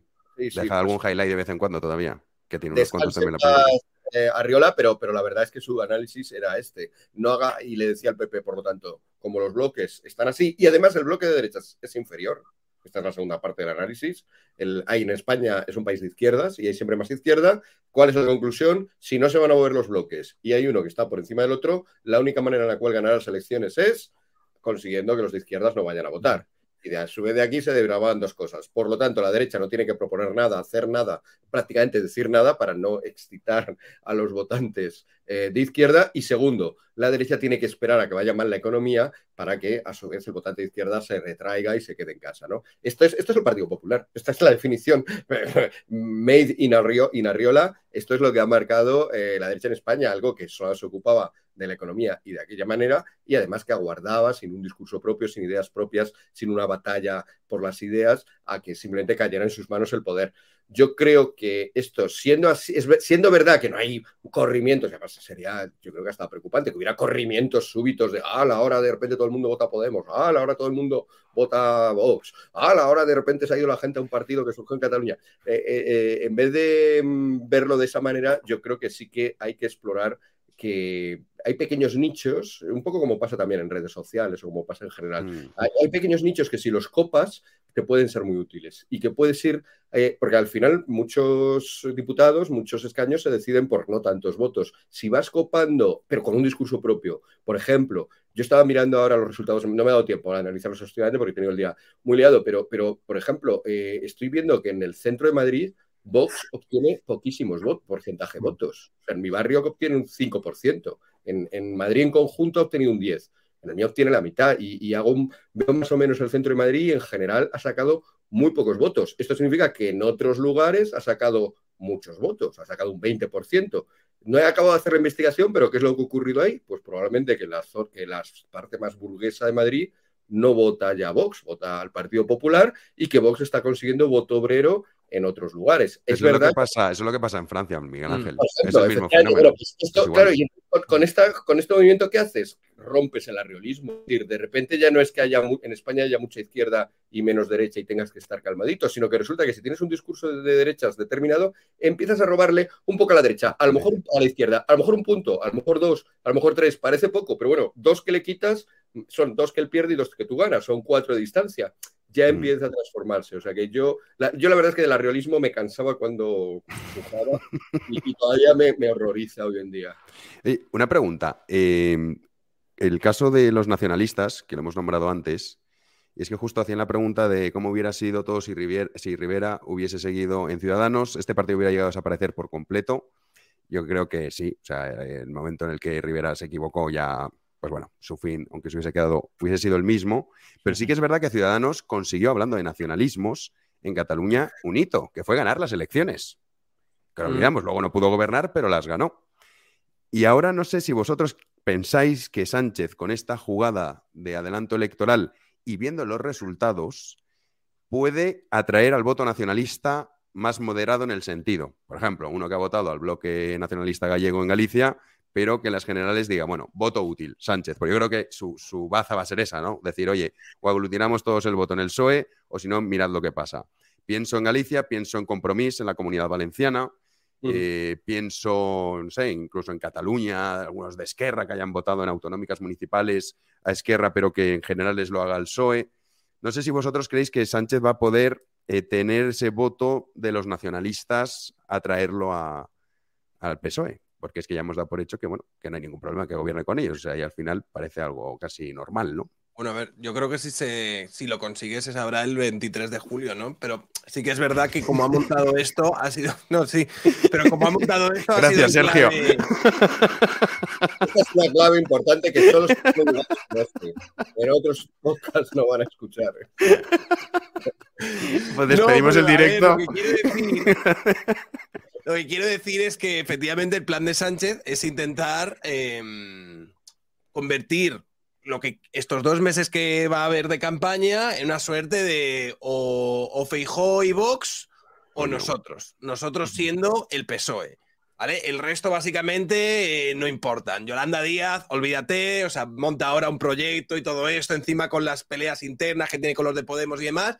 Olvidaos de todo, solo existo yo existo yo o el fascismo. Entonces, yo creo que la clave en la que va a vender Pedro Sánchez va a ser esa. Ahora que la gente se lo compre, viniendo además del castañón este y sobre todo, que esto lo decía antes eh, Miguel Ángel, que incluso muchos de sus propios periodistas, la lectura que han tenido de la convocatoria de elecciones ha sido pues fatalista, en plan de madre mía, este señor ha claudicado, este señor tira la toalla y demás. Esa ha sido la lectura que yo he leído de muchos sanchistas y de muchos periodistas socialistas. Entonces, bueno, pues si le va a salir, yo la verdad, ya te digo, el 23 de julio lo sabremos. yo, yo diría que no. No, yo creo que no. Cogiendo esta gran verdad que acaba de decir Sergio, el 23 de julio os haremos eh, una cosa. lo, que acabas lo que describiste tú, Jano, es exactamente lo que ocurrió en las elecciones del año 2008, que no está, bueno, está lejanas en cierto sentido, en otro sentido no hace tanto, no hace tanto. Antes, 15 años. En las elecciones del 2008 se produjo el mayor reagrupamiento del voto en torno al bipartidismo. Es curioso porque son las elecciones también en las que entra UPyD con un diputado que, que sea como una pequeña amenaza a, esto, que al final no se constataría, pero, pero consiguieron, si sumas los votos o los diputados que tuvo el PSOE, los votos y los diputados que tuvo el PSOE, el PP, consiguen un porcentaje altísimo. Sí, Gracias Es porque secan, secan izquierda. Claro, claro, pero justo por lo que ha dicho Jano, porque con también izquierda en parte. Izquierda mía, izquierda mía y muchos nacionalistas o nacionalistas templados, tenéis que veniros a, a vetarme a mí para vencer a Rajoy, que en aquel momento era pues, también la ultraderecha, el fascismo, eh, todo, todo, el horror, ¿no? Entonces, ese, esa estrategia ya se experimentó, ya funcionó en un contexto muy distinto. Yo creo que efectivamente hay una parte de esto en la mente de, de Pedro Sánchez, porque en el fondo es el planteamiento del PSOE post 2004.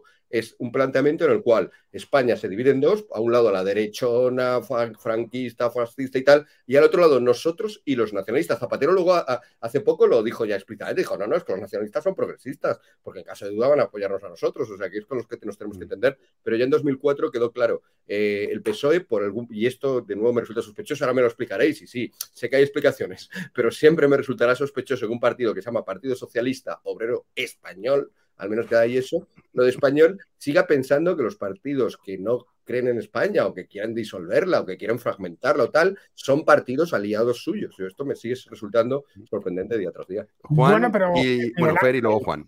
Y el Ángel, el Partido Socialista no saca una mayoría absoluta a escala nacional desde 1993 y la pilló por los pelos, 30 años. No, no, el, 93, desde 1989. Y, cuidado, es con un matiz. La consigue en la noche electoral no, porque consigues justo 175 diputados. el problema es que luego se va eh, Eri Batasuna, que tiene 2, 3, 4, se va del Parlamento, se va del Congreso. la Constitución, efectivamente. Bueno, no consigue una mayoría absoluta desde hace más de 30 años, desde el 89.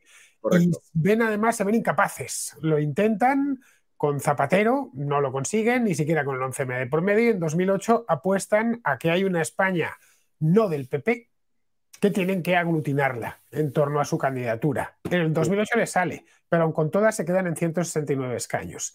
En 2011, con la crisis económica, aquello se les deshace. Se les quedan los votantes en casa y para colmo de males, eh, en 2014 les fundan un partido que les hace la competencia y que les quiere pasoquizar. Y de nuevo, la izquierda se reparte en una miriada de partidos y de confluencias y de perroflautadas regionales y de no sé qué.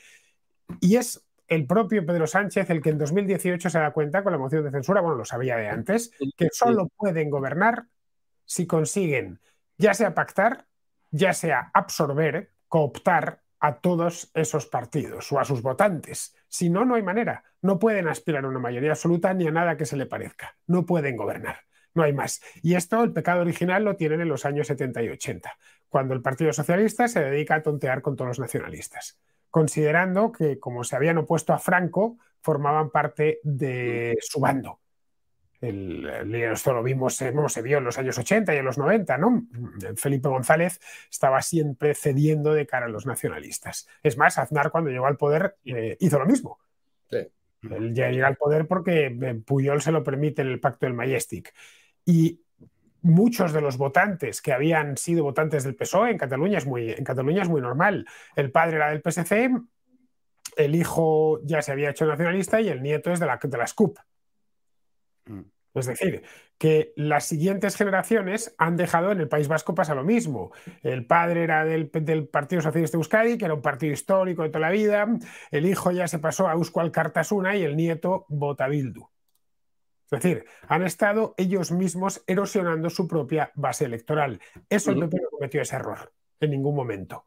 Es decir, al contrario, eliminó esas derechas regionales de los 80, tipo coalición galega. tú las recordarás porque tienes edad. Esas elecciones de cuando éramos niños, Miguel Ángel. Sí, sí, sí. Bueno, queda, queda, toda Unión Valenciana, por ejemplo. Unión Valenciana, etcétera. Y esto es una cosa que Aznar pudo hacer. Es vamos a eliminar derechas regionales, porque pueden sernos útiles de manera coyuntural, pero de manera estructural nos perjudican. Porque creas, la única que les queda es UPN en, eh, en, Navarra. Y fíjate, no son incapaces de gobernar allí, precisamente por eso. Bien, el PSOE lo tiene en todo el país y tiene que oscilar entre esas dos estrategias. O pacta con ellos y monta gobiernos Frankenstein o se queda con sus votantes de manera excepcional, como pasó en el año 2008. Esta vez lo que va el 23 de julio es a la segunda opción, porque va con urgencia. Pero su primera opción no era esa. Su primera opción es, bueno, yo tengo mi 30% más o menos asegurado de voto basal y el resto me lo van a proporcionar Yolanda Díaz con su proyecto de país y bueno, los de Esquerra, los que a quienes les doy lo que me pidan, los de Bildu, el tío de Teruel existe y demás. Ha tenido que cambiarlo a toda prisa. Ya verás cómo con estas elecciones el reclamo del PSOE va a ser ese. Votadme a mí porque tenemos a los enemigos dentro de casa y hay que resistir como sea. Y si no al tiempo, vamos, y esta vez, va, esta vez lo vamos a ver pronto porque las elecciones son dentro de una, un mes y tres semanas, vamos. Juan. Sí, o sea, yo creo que la estrategia... Un momento, Miguel Ángel, Juan. solo una cosa, tu conclusión, Fernández, que lo vamos a ver pronto, que lo vamos a ver el 23 de julio, ¿no? La misma que Sergio. Apuntamos en esa misma. Claro, claro, evidentemente. No, novedad novedosa. El 23 de julio. Juan, adelante. Sí, a ver, yo creo que la estrategia ahí está, está bastante clara. Es decir, eh, como ya hemos comentado al principio, se trata de una segunda vuelta y la cuestión es eh, qué votos de qué partidos puede terminar cosechando Sánchez frente, frente a Feijó. Es decir, ahora mismo no tiene apoyo popular suficiente frente a Feijó, pero porque su voto está muy dividido eh, y está muy dividido entre la extrema izquierda y el PSOE está muy dividido entre los distintos territorios o las distintas sensibilidades nacionales, digámoslo así.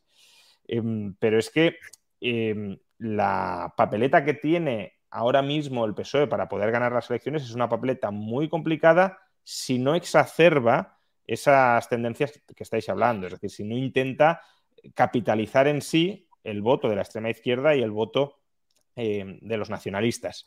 Eh, ¿Cuáles son las comunidades autónomas que más diputados aportan al Congreso? Andalucía, 61 diputados, Cataluña, 47, Madrid, 36, Comunidad Valenciana, 32, Castilla y León, 32. Bueno, de esas cinco autonomías, eh, ahora mismo el PSOE solo es moderadamente hegemónico en Cataluña. Todas las demás las ha perdido, es decir, los dos graneros fundamentales de voto que tenía tradicionalmente el PSOE, que era Andalucía y Cataluña, uno de ellos ya lo ha perdido y es el principal. Con lo cual, ¿qué le queda al PSOE? Le queda pescar dentro de todo el territorio nacional eh, la parte de voto.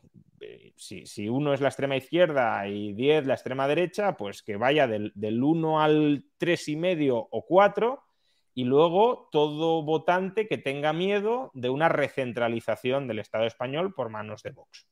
Y ese es, ese es el, espantajo que va a colocar dentro de dos meses para atraer a todos esos votantes y ser capaz de, o intentar ser capaz, claro, ya lo veremos, también habrá que esperar efectivamente al 23 de julio, intentar ser capaz de eh, pasar por delante en número de diputados a, a, Feijó y que no haya una suma muy clara PP, Vox. Yo creo que esa es la, estrategia.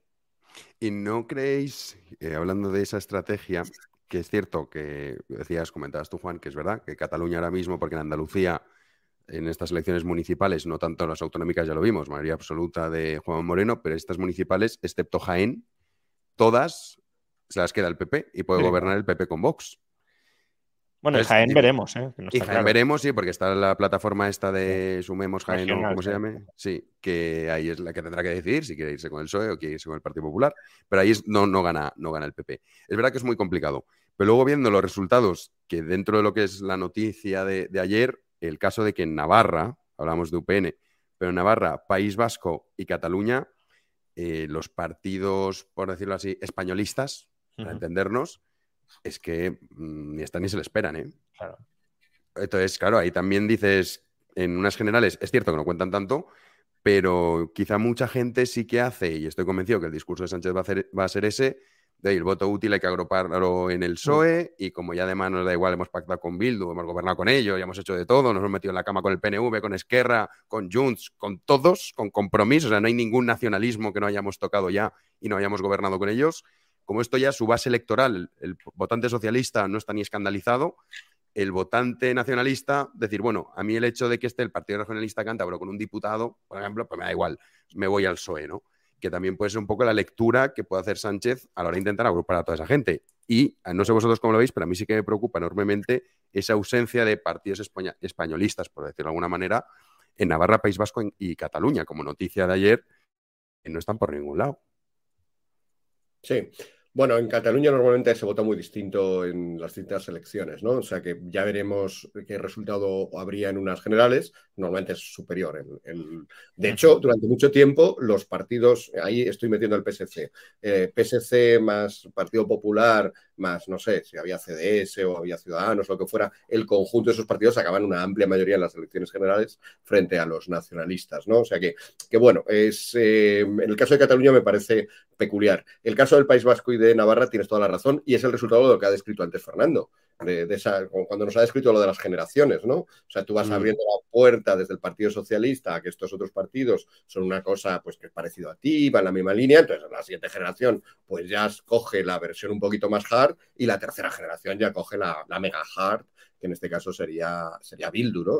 Entonces, ese, mm, eh, por lo tanto, es un error a largo plazo. Es verdad que no a corto plazo y los políticos a menudo son cortoplacistas. A largo plazo yo creo que es un error político, en este sentido de político que decíais antes, ¿no? Cuando decíais todo, varios decíais, bueno, es que Pedro Sánchez es el político perfecto, en este sentido en el cual entendemos la política como mera aspiración al poder pase lo que pase. Una noción de política muy moderna, muy, muy bueno, moderna en el sentido de que, de que empieza con Maquiavelo, tiene ya algunos siglos, pero es, es, es una noción de, de, la política eso, como cómo conseguir el poder y una vez que estoy en él, cómo mantenerlo. Si reducimos uh -huh. la política a eso, es verdad y que parece, y, y, es, y, es, la explicación que cuando os pedía una explicación de que el Partido Socialista Obrero Español esté tan encantado de estar con estos partidos que no creen en lo de español, que no creen en lo de España, pues es la explicación que me ha dado Fernando, sí, que es una explicación electoral de cómo consigo yo llegar al gobierno si no tengo mayorías. Claro, lo que pasa es que algunos pensamos que hay otra manera de pensar la política posible, que no es solo la maquiavélica, que no es solamente la de intentar conseguir el poder sea como sea. Hay algo que tiene que ver con la política que a veces se llama, por ejemplo, eso bien común piensa en el bien común de eso, de España, de esa, de esa E que tienes al final de Partido Socialista y Obrero. E, España. Piensa en el bien común y por eso, como tienes una idea de bien común, es verdad que te falta el poder. Si yo me quedo en mi casa contemplando mi propia idea de bien común, bueno, pues será muy satisfactorio para mí, pero desde luego no estoy haciendo política. La, para mí la sorpresa sigue siendo esa, que algo que como he descrito a medio largo plazo, bueno, como ha descrito Fernando, uh, le va a salir mal al PSOE, que tire por esa vía y también sigo conservando la sorpresa de que no haya gente en el PSOE con una mínima noción de bien común, común, común, social, socialista, de esa cosa que también llevan en el nombre, ¿no? Junto con lo no, de... A lo mejor es que, a ver, Miguel Ángel, hay mucha gente en España, desgraciadamente, Juan, ahora te doy paso, que para ellos el bien común, por ejemplo, es subir altas eh, tasas impositivas, ya, bueno, eh, claro. Una sociedad en la que poco menos el colectivo prime sobre el individuo, no, los eso... derechos naturales poco menos que no existen. O sea, eso desgraciadamente mucha gente que compra ese discurso y ese pack. O sea, de hecho, que gobiernen lo que nos están gobernando y tener los legisladores que tenemos en el Congreso obedece a que hay gente que apoya eso. O sea, no se ha autoproclamado Irene Montero, ni Sánchez, ni toda esta tropa, desgraciadamente. O sea, yo no. Yo creo que Sánchez ha visto que no necesita nada de lo que tú estás comentando para gobernar. Al revés, ha dicho, oye, esto, pues si al final ¿Cuántos sí, escándalos sí. acumula Sánchez? Una barbaridad. Entonces, y no ha habido ningún tampoco un castigo tan, tan, tan severo como uno podría imaginar, ¿no? Que seguramente en los años 80, los 90 sí que hubiese sido mucho mayor. Juan, perdona que te no, no, no, no, querías... cuidado, cuidado, Ángel, un segundo, Juan, y, y, luego vamos con, contigo. Sí, no sé, yo justamente... Claro, Felipe González tuvo un reguero de escándalos y al final, cuando se presentó a las elecciones en el 96, que ya tenía todavía más que en el 93, que ya eran muchos, perdió solo por 300.000. O sea, que es verdad que siempre ha costado.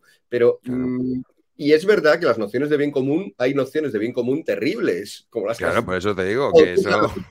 Yo solamente es el primer paso, ten una idea de bien común. Ya, sí, y luego, sí. Bueno, o no, si, si, si, es para hacer el mal, casi mejor que no la tengan, ¿eh? No, bueno, no, no. Es, Juan, perdona, Miguel Ángel, Juan.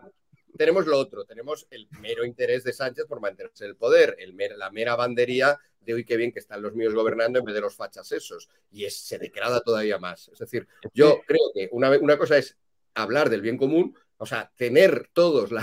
Y luego ya, una vez que lo has aceptado, decir, mira, te voy a demostrar que subiendo impuestos a mansalva, bueno, y además son demostraciones que ocurren muy fácilmente, que poniendo estos impuestos a los ricos, como acaba de ocurrir en Noruega, por ejemplo, absolutamente... Hay mucha gente eh, que piensa que eso es, eso es lo que está bien. No, no de recaudas más, sino que recaudas menos. Luego, incluso para tu idea de bien común, esto es autocontradictorio. Pero ya estás en una discusión en la que el otro ha admitido guiarse por la razón, guiarse por... Pero eso, pero eso Miguel Ángel, en el juego democrático lo veo imposible. Juan, es, perdona. Sí, no, es que justamente eh, yo creo que aquí el, el, debate está en si adoptamos una eh, definición descriptiva de la política o prescriptiva. Miguel Ángel claramente está abogando por una definición prescri prescriptiva. Los políticos deberían hacer esto, deberían tener una idea de bien común.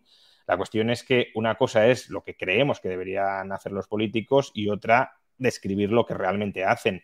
Y lo que realmente hacen los políticos, y en eso consiste la lucha de poder, es tratar de ser quienes conquistan el poder. Y de hecho, em, esa mentalidad o esa visión, mejor dicho, prescriptiva de qué debería ser la política, les sirve a los políticos para encubrir lo que realmente están haciendo a nuestras espaldas, que es básicamente mm, eso, una lucha eh, descarnizada por el poder y por manejar el poder en su beneficio y en el de los suyos. Es más, tengo serias dudas de que alguien que llegara a la política con esa visión, eh, luego podríamos debatir qué es el bien común y demás, pero con esa visión idealista del bien común, si esa persona tendría realmente opciones de, prosperar en política, porque siendo la política lo que es, que es esa lucha por el poder, eh, quien tiende a triunfar en política, y esta es la idea hayekiana de, los peores llegan al poder, son los más mentirosos, los más tramposos, las personas con menores escrúpulos, con más amorales,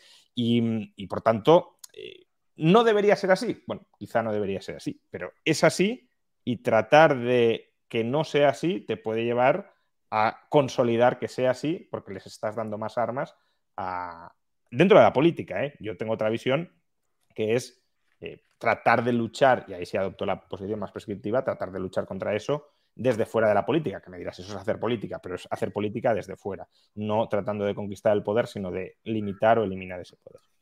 Yo estoy más en la línea de Juan Fer. Bueno, respecto a lo del tema, volviendo para no salir de la teoría política, que es un coñazo. Y por, supuesto, em, a ver, Miguel Ángel, el bien común no existe, porque para lo que para ti es bueno, para mí puede ser malo y Yo en eso no estoy de acuerdo tampoco, Fer. No, eso, es, eso, es una pamema, una pamema para que el poderoso, para que el poderoso te, te imponga sus propios fines y criterios. Nada más. es que esto es bueno para todos. ¿Sabéis quién llegó con el cuento del bien común? al Ayuntamiento de Barcelona. sí, hombre, coño, pero Fer, pero, pero, por ejemplo, yo te pongo un ejemplo, los derechos naturales, los derechos naturales del ser humano, eso no, vale, ya sé que dices, bueno, no es bien común per se, ¿no? los derechos naturales del ser humano existen o no existen. ¿Tú los aceptas o no los aceptas? Yo sí. La vida. ¿Cómo? El derecho a la vida, ese es el derecho natural. No, a la libertad, a la propiedad, a la dignidad, por el, hecho de ser ser humano, en fin, o sea, los derechos naturales. Es que si no entramos en el rollo relativista. ¿Qué rollo relativista? ¿Qué gilipollas Sí, porque tú, porque tú puedes estar, por ejemplo, en contra si tú dices, no, eso no existe. O sea, es decir, cada uno escoge cuál es su bien común y cuál es lo que está bien o lo que está mal. ¿Vale? Entonces, ¿cómo puedes estar en contra de, que la piden a una mujer adúltera en Afganistán? Mientras no agredas a los demás, no, no estoy de acuerdo porque están agrediendo a una mujer adúltera en Afganistán. ¿Y por qué está mal eso?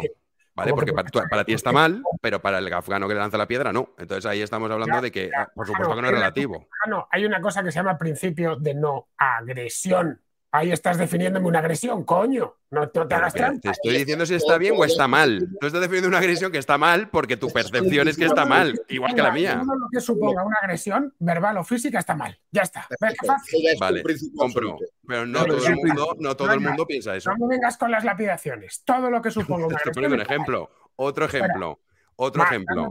en Kuwait tú dices, oye, eh, la, policía de la moral que se dedica así, hace nada detenían a un tipo porque había subido un vídeo a TikTok cepillándole el pelo a su mujer. Y tú piensas, ¿qué cosa más infame esto que hacen en Kuwait? Sí, pero es que en Kuwait piensan que es que eso está mal. O sea, lo que me refiero es que tú no puedes decir que no existe, que está todo como, bueno, es subjetivo, ¿no? Hay cosas que deben ser objetivas en el sentido de que si eso está mal, que yo estoy de acuerdo contigo, que evidentemente está mal, entonces no puedes decir de, bueno, es que el todo bien común, cada uno tiene el suyo. Oh, pues quién sabe, macho. como, entonces el afgano te dirá lo mismo a ti. Te dirá, ¿tu bien común qué es? ¿Que no apedre a la mujer adúltera? Para mí sí. La moral es subjetiva. La moral es subjetiva, porque cuando es. Eh, la moral es objetiva. Vamos a ver, tú no puedes. agresión es una moral. No ¿eh? objetivizar esto. Al final nos van a imponer, nos va a venir el moralista de turno, el, el, el talibán, y a decirnos es que esta es superior o todo, o, todo es subjetivo o la moralidad del talibán. Claro, las dos cosas no pueden ser. Esto, es un... Bueno, pero no vamos a hacer un debate de esto ahora porque no es el tema sobre la moral y tal. Si queréis otro día quedamos y hablamos sobre esto. El tema sigue con retomando la cosa. La espera, Miguel Ángel, Miguel Ángel, Miguel Ángel, espera, Villanueva. retoma lo que el tema de las elecciones en el País Vasco y Cataluña. A ver, el País Vasco y Cataluña han conseguido algo que no se ha conseguido en otras regiones, que es tener su propio sistema de partidos. En el País Vasco en concreto, el 70% del voto se va a partidos solo vascos básicamente al PNV y a Bildu. Y en, el, en Cataluña es en torno al 60%, dependiendo de las elecciones, 60-65 se va a partidos solo catalanes. Los partidos estatales o nacionales son minoría. En el caso del País Vasco es espantoso. Bueno, tengo aquí delante las elecciones de 2020, de julio de 2020, y es que el Partido Popular, más ciudadanos, obtuvo allí el 6,7% de los votos. 2020 estamos hablando. ¿eh? Y el PSOE el 13%. Y los dos partidos más votados con diferencia fueron el PNV y Bildu. Y en Cataluña, algo parecido, no tan radical, pero han terminado disponiendo de su propio sistema de partidos. Por eso son tan peculiares. Por eso hoy mirábamos el mapa de los municipios. Veíamos una mayormente azul, pero se veía algunos eh, puntitos rojos del PSOE, dependiendo de las zonas, y de pronto dos manchas muy separadas, con colores distintos, verdes, etcétera, que eran pues Junts per Cataluña, Bildu, PNV y demás. Esto es producto de la historia de los últimos 40 años. Y es que allí sí consiguieron tener una derecha mm, nacionalista, cosa que en el resto de España no. Es decir, ni el PNV ni Convergencia y Unión quisieron alinearse con la derecha española, porque la derecha española era una derecha jacobina, una derecha boxista. Es decir, una derecha eh, antiautonómica, eh, centralista, etc. Esto fue un error del PP en el pasado, un error garrafal, que es el mismo error que está cometiendo Vox hoy en día. Y es comprarle a la izquierda del siglo XIX una de las peores ideas del mundo, que es la del Estado unitario y la del Estado jacobino. Somos, tenemos probablemente la única derecha del mundo occidental que es centralista. Menos de lo que era hace 40 o 50 años, pero sigue siendo centralista. Y esta fue, este fue el origen del problema. Y se ha rejuvenecido ahora con la boxización progresiva. De no, tal, no, no puede ser, hay que recentralizar, hay que no sé qué. Y no de lo que se trata es exactamente de lo contrario. Ese sería el... ya llegamos tarde evidentemente, ya se han montado en el País Vasco un sistema de partidos propio. Eso te iba a decir. Que eso, estando de acuerdo contigo con ese tema de la descentralización. Hablando de Vox, que es verdad que Vox ha tenido mejores resultados, porque es cierto que en muchos lugares no se había presentado en las anteriores elecciones, pero es llave de gobierno en casi todas partes. En las principales capitales de provincia, el PP va a necesitar a Vox, también en muchas comunidades autónomas.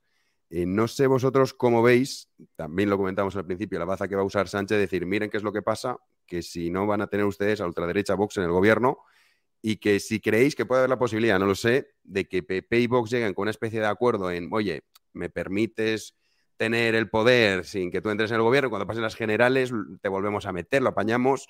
No sé cómo consideráis vosotros que debería actuar en, en este caso Vox, que en cierta medida sería comprar el relato ya, digamos, decir, no, no, yo ya compro el relato y vale, no voy a, voy a entrar en estos gobiernos, pero sabemos que Vox no lo va a comprar, pero el PP seguro.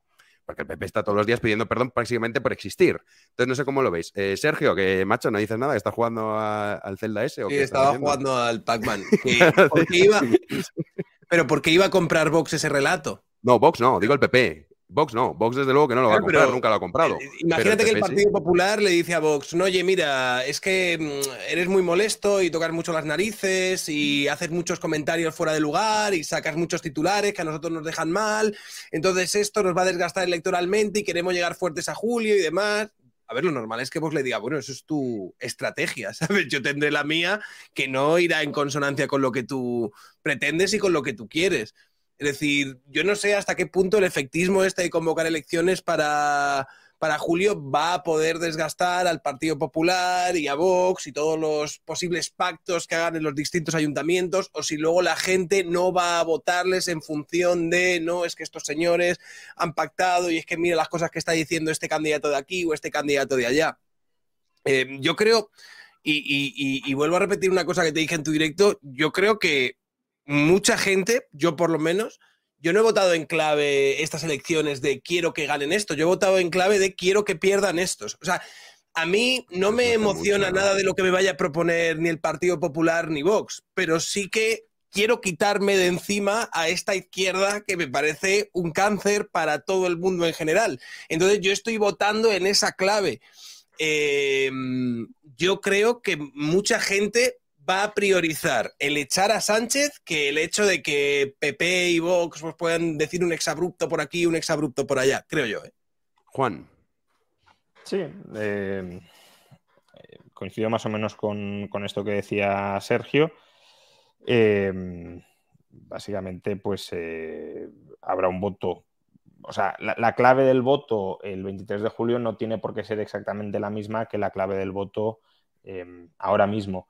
Lo que he leído, no sé hasta qué punto es así porque no, conozco los, plazos, eh, que cabe retrasar la formación de eh, gobiernos autonómicos y municipales, bueno, municipales creo que no, pero autonómicos sí, mm. hasta después del 23 de julio. Si eso fuera así, aunque no lleguen a un acuerdo, el PP podría mantener una postura dura de no, yo no quiero pactar con Vox de ninguna manera, aun cuando sí quiera pactar después del 23 de julio y, dejarlo para más adelante. No sé qué van a hacer claramente parte del motivo del adelanto electoral de Sánchez ha sido poner a PP y a Vox en ese brete, porque si convoca elecciones en enero o en diciembre y no se han comido a ningún niño durante esos seis meses, pues el discurso de que viene la ultraderecha y que nos va a, a destrozar completamente, pues pierde, pierde bastantes enteros. Ahora al menos cabe la duda, entre cierto electorado razonable de qué pasará si Vox entra en los gobiernos. Tenemos, es verdad, la experiencia de Castilla y León, eh, pero bueno, no deja de ser una gota en un océano. Es que ahora, con el resultado de las elecciones de ayer, si, si Vox realmente se pone serio y exige cuota de poder territorial, como decías antes, Jano, Vox entrará en gran parte de los gobiernos autonómicos y en gran parte de los gobiernos municipales. Por tanto, ya no será un caso concreto de la Junta de Castilla y León, sino que tendremos múltiples ejemplos en múltiples partes de qué sucede cuando gobiernan PP y Vox. Y en parte, ese es el discurso que, que, si de verdad PP y Vox no cometen ninguna locura, es la última vez que Sánchez va a poder utilizar esa bala y la va a poder utilizar únicamente si adelanta las elecciones antes de que haya experiencia práctica con los resultados o con los frutos de ese tipo de, coalición. Mm.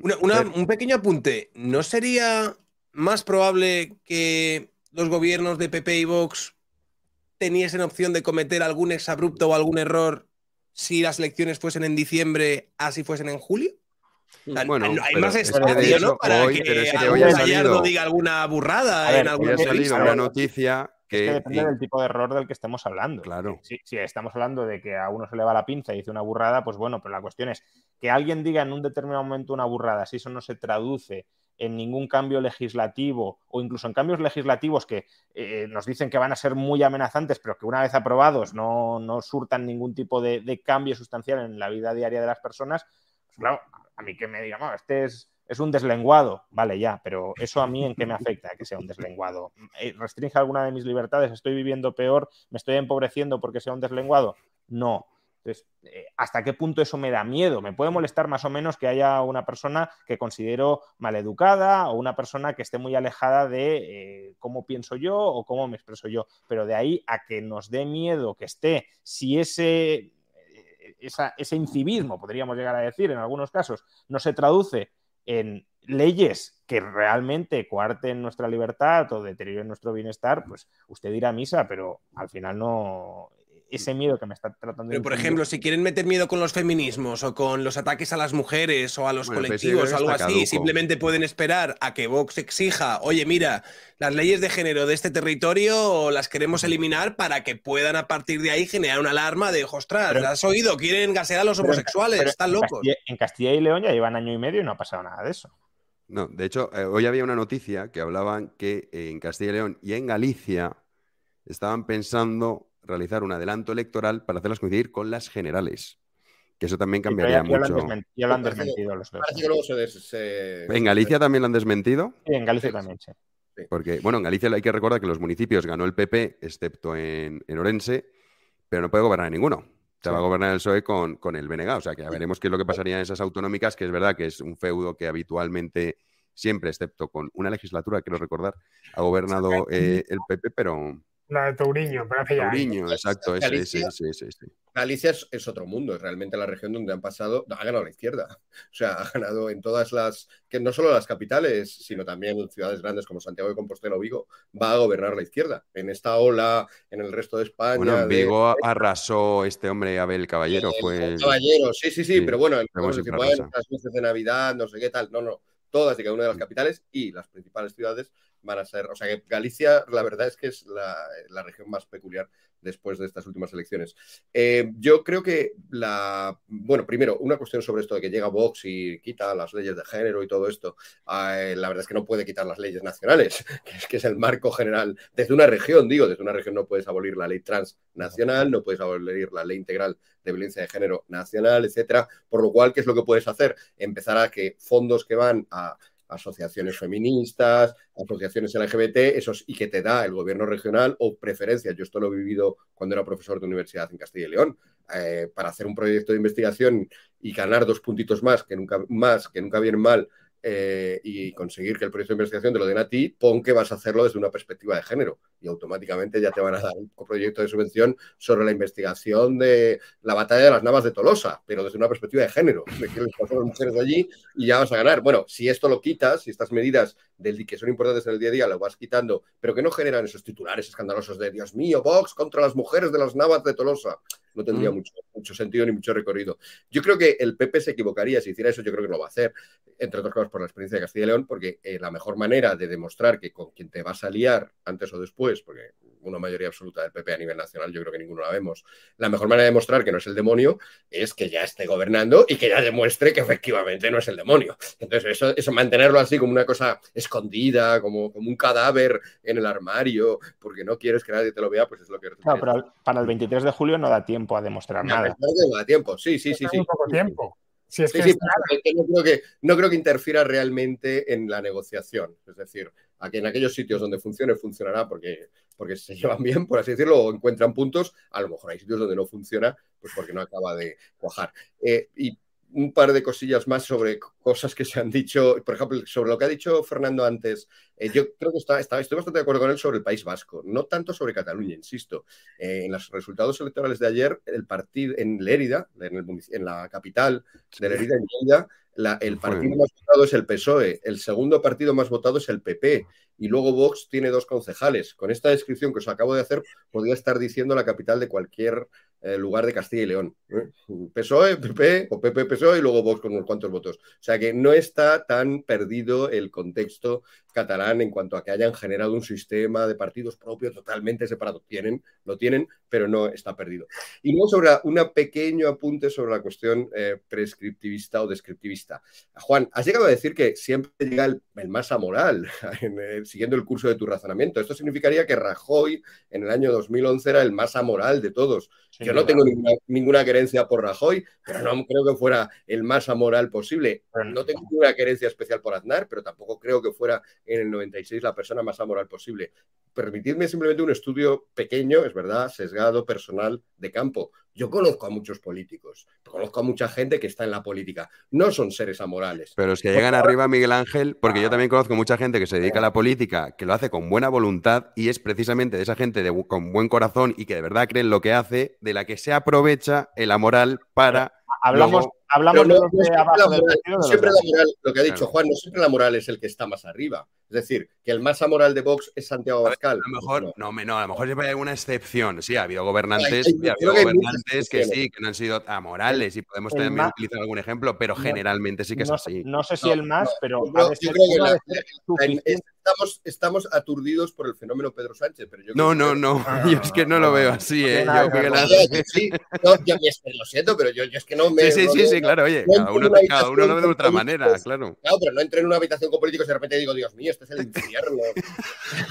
Esto huele a azufre, lo siento, pero no. La inmensis que hay, que los hay amorales, por supuesto, como los hay médicos amorales, profesores universitarios, intelectuales amorales. O sea, Miguel, sí. a ver, yo creo que no es una enmienda de los momento, un momento, que va momento, un momento que va moral que, que, que Entonces, Miguel Ángel, cuando, cuando, entras en una, cuando entras en una habitación con una cúpula de políticos, os ponéis a departir sobre cuáles son las condiciones para que florezca el bien común en España pues y para, y para que compitamos sin ningún tipo de, de, trampa ni de deslealtad, siempre enseñando nuestras no, no, cartas. No, no, no, no, no, Siempre la verdad y si hay cualquier eh, pequeño escándalo, destaparlo rápidamente porque no, queremos que, que, nada. si, la alternativa, si la alternativa es o ser santo, que yo creo que no lo somos ninguno, pero bueno, si hay alguno aquí, pues perfecto. Si la alternativa alternativa es o ser santo o entonces ya eres una moral que va por todas, es verdad, te doy la razón. No son no en, la, política. un santo, pero no está en política. Ahora bien, la, opción no es esa. La opción no es esa. Hay gente que, sabiendo que está en política y la. Es que no eh, osciláis entre identificar la política y una moralidad de santo excelso. No, no, yo no. Yo parto de una. No, yo no, yo no. Yo no, no, no. Yo creo que hay un camino intermedio. Sí, yo, a ver, yo parto, bueno, Juan. Tú has hablado de perseguir el bien común y el bien común sí que tiene una aspiración muy, muy, muy noble y muy general. Si tú me dices, en política todo el mundo... Hay eh, contextuales. Si tú me dices, si tú me dices, en política todo el mundo intenta perseguir su, su bienestar personal, yo te diré sí, claro.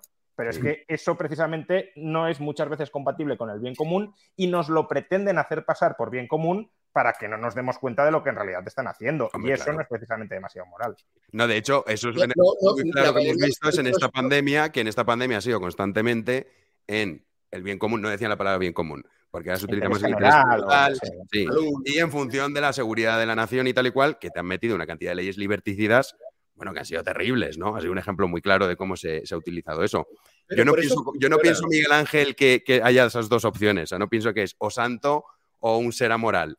Yo entiendo que el ser humano es como es, y obviamente el ser humano es imperfecto por naturaleza, y a partir de ahí sí que es verdad, y en esto sí que coincido más con Juan, que eh, dentro del mundo político, pero no solo dentro del mundo político, oye, el mundo periodístico es repugnante, por ejemplo.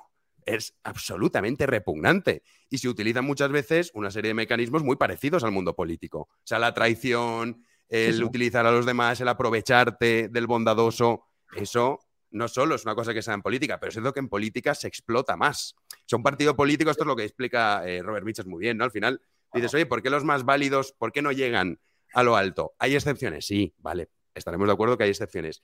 Pero claro, si no generalizamos es que casi no podríamos hablar de nada, ¿no? Porque entonces, claro, no conocemos a todos los políticos que hay en el mundo. Quizá, no lo sé, en Indonesia el líder del partido X es un tío estupendo y está realmente realizando el bien No sé, no lo conozco.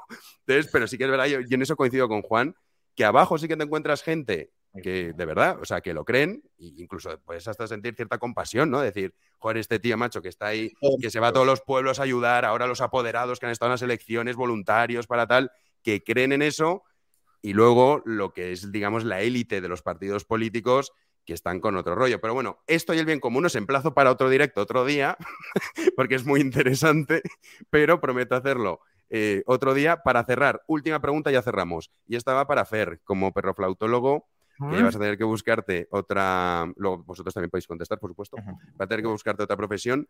El tema de Sumar y Podemos, que yo creo que va a ser un poco lo que vamos a escuchar estos días, porque tienen muy poquito margen para llegar a un acuerdo. ¿Crees que van a llegar a un acuerdo? ¿Crees que finalmente Yolanda Díaz, porque también las marcas que ha apadrinado mm, no han tenido muy buen resultado, las cosas como son. Entonces, claro, ya no puede decir, no, no, ahora yo voy a exigir aquí las condiciones. Tampoco está para ponerse muy lista. Pero bueno, ¿cómo lo ves tú si vamos a ver un sumar y podemos, podemos sumar? Quizás sería eh, la, marca con la que se presentarían. ¿Cómo lo ves, Fer? Bueno, la, la, perroflautología se está reinventando. Ya no tenemos perroflautas como el tío Manolo y esos de hace unos años, pero tenemos a la derechita Punky, que no está nada mal ya sabes, putinejos, antivacunas y toda la banda esta, ¿no? Que vienen a ser tan, irracionales como tan irracionales como aquellos perroflautas de hace 8, 9 o 10 años, ¿no? Respecto al pacto este, pues no te puedo decir, porque es que ya son pocos hasta para pactar, esa es la realidad. Y claro, es que quedan muy poquitos ya, que yo estaba, ese, espacio, como les gusta decir a ellos, está muy deslavazado, ¿no? Eh, no quedan liderazgos, eh, eh, Podemos realmente es un partido, o los restos de un partido que se maneja desde un programa de Internet, desde la base porque sí, es así de duro decirlo, pero esa es la realidad. Y respecto a Sumar, es una plataforma un tanto vaporosa hoy por hoy. No tiene sedes o lo poco que han podido abrir, no tiene implantación territorial, es la vicepresidenta, es una agencia de intereses, ¿no? De la vicepresidenta segunda del gobierno. Eh, ¿Qué pacto van a llegar? Mm, ¿Para repartirse el qué? Si tienen muy poquito que repartirse. Eh, no lo sé. Eh, evidentemente tendrán que llegar a algún tipo de acuerdo, pero claro, no les auguro muy buenos resultados. No sé si sacarán conseguirán sacar los puestos de los, los, escaños, que es lo que buscan. A fin de cuentas, la política, aparte de una inmoralidad en sí mismo, porque consiste en decirle a la gente lo que tiene que hacer y en moralizarla y demás, aparte de eso es un medio de vida, un medio de vida, ojo, un medio de vida muy jugoso para gente, para fracasados escolares y gentuza de la peor especie, que esa es la realidad. No hay más que ir a un partido político y verlo. Joder, joder, ¿cómo estamos hoy, eh? Estáis hoy de un extremismo, macho.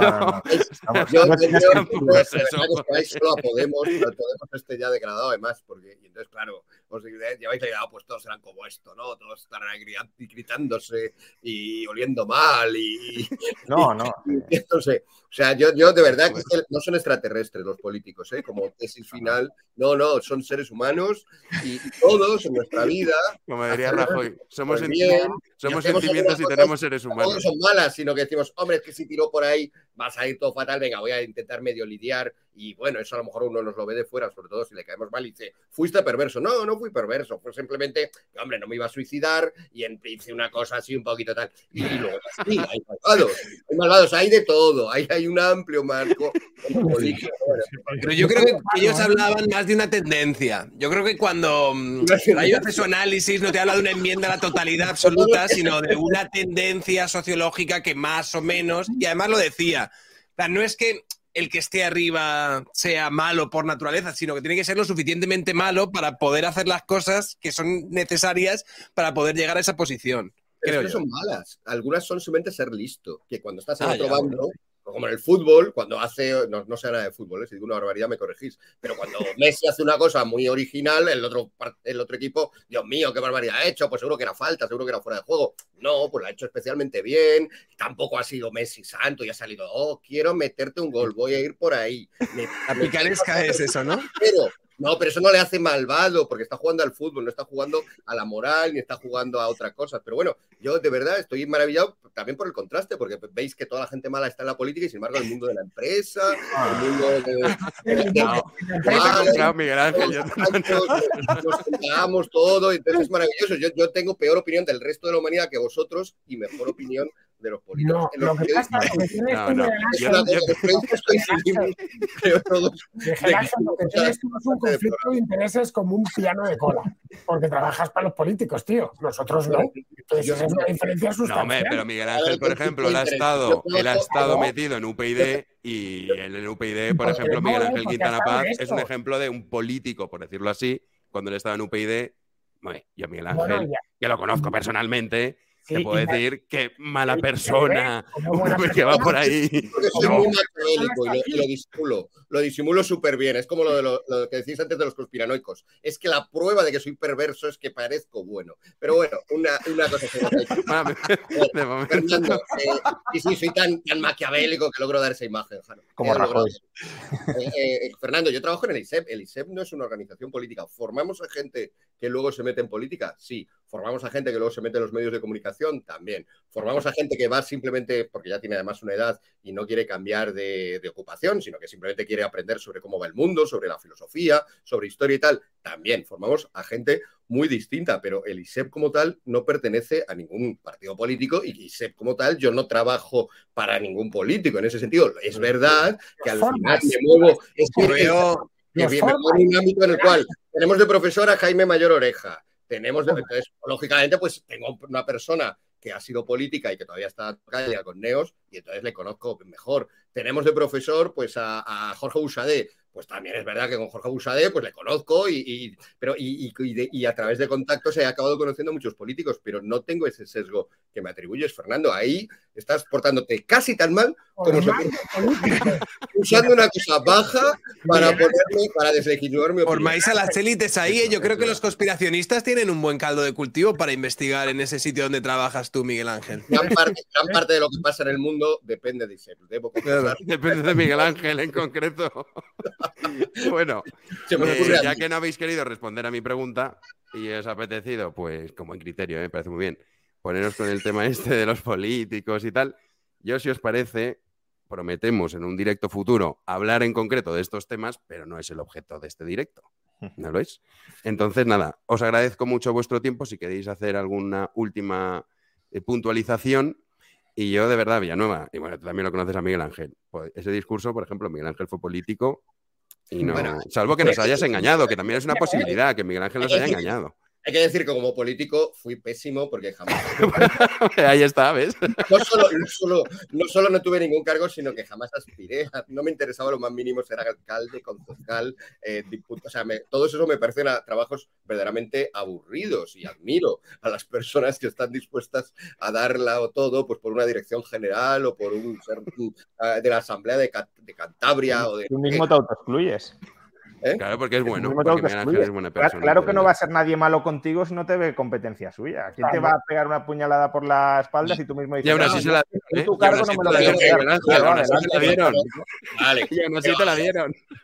Bueno, vale. así te la dieron. Imagínate ese mundo lo bajo que es, pero bueno. Sí, sí, sí. Es muy bajo, pero yo pasé ahí como una especie de alma cándida que no quería nada, no me enteraba de las puñaladas que se estaban pegando todos, pero yo iba en, ¡ah, qué bondadosos sois todos! Uy, mira, le has metido la mano debajo de la única, pero no llevarás un puñal, ¿verdad? Será solo que le quieres acariciar. Bueno, a ver, en todo caso, cuando hablaba de mi experiencia con políticos, no era esa época, que UPyD fue siempre un partido muy novato, muy, muy, primerizo, y de hecho hay muchas anécdotas que ahora veo en la distancia y me puedo de risa yo mismo, incluso viendo vídeos, eh, eh, yo estoy hablando de, mi, de ya más del presente. En ese sentido, tiene más razón Fernando. Es decir, que es verdad que en los últimos tiempos, desde que estoy en Madrid, es verdad que, tengo más contacto con gente que es política, pues como otro tiene contacto, yo que sé, con deportistas, si trabaja en formación para deportistas. Y en ese sentido, lo que veo ahora no es eso.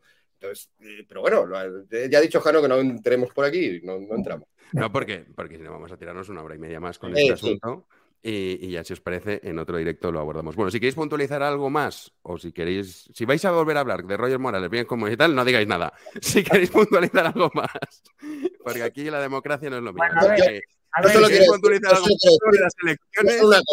Yo creo que, yo solo una cosa, eh, yo creo que el 23 de julio tendremos la respuesta a todas las preguntas. ¿Te has acabado el Zelda o no te has acabado el Zelda?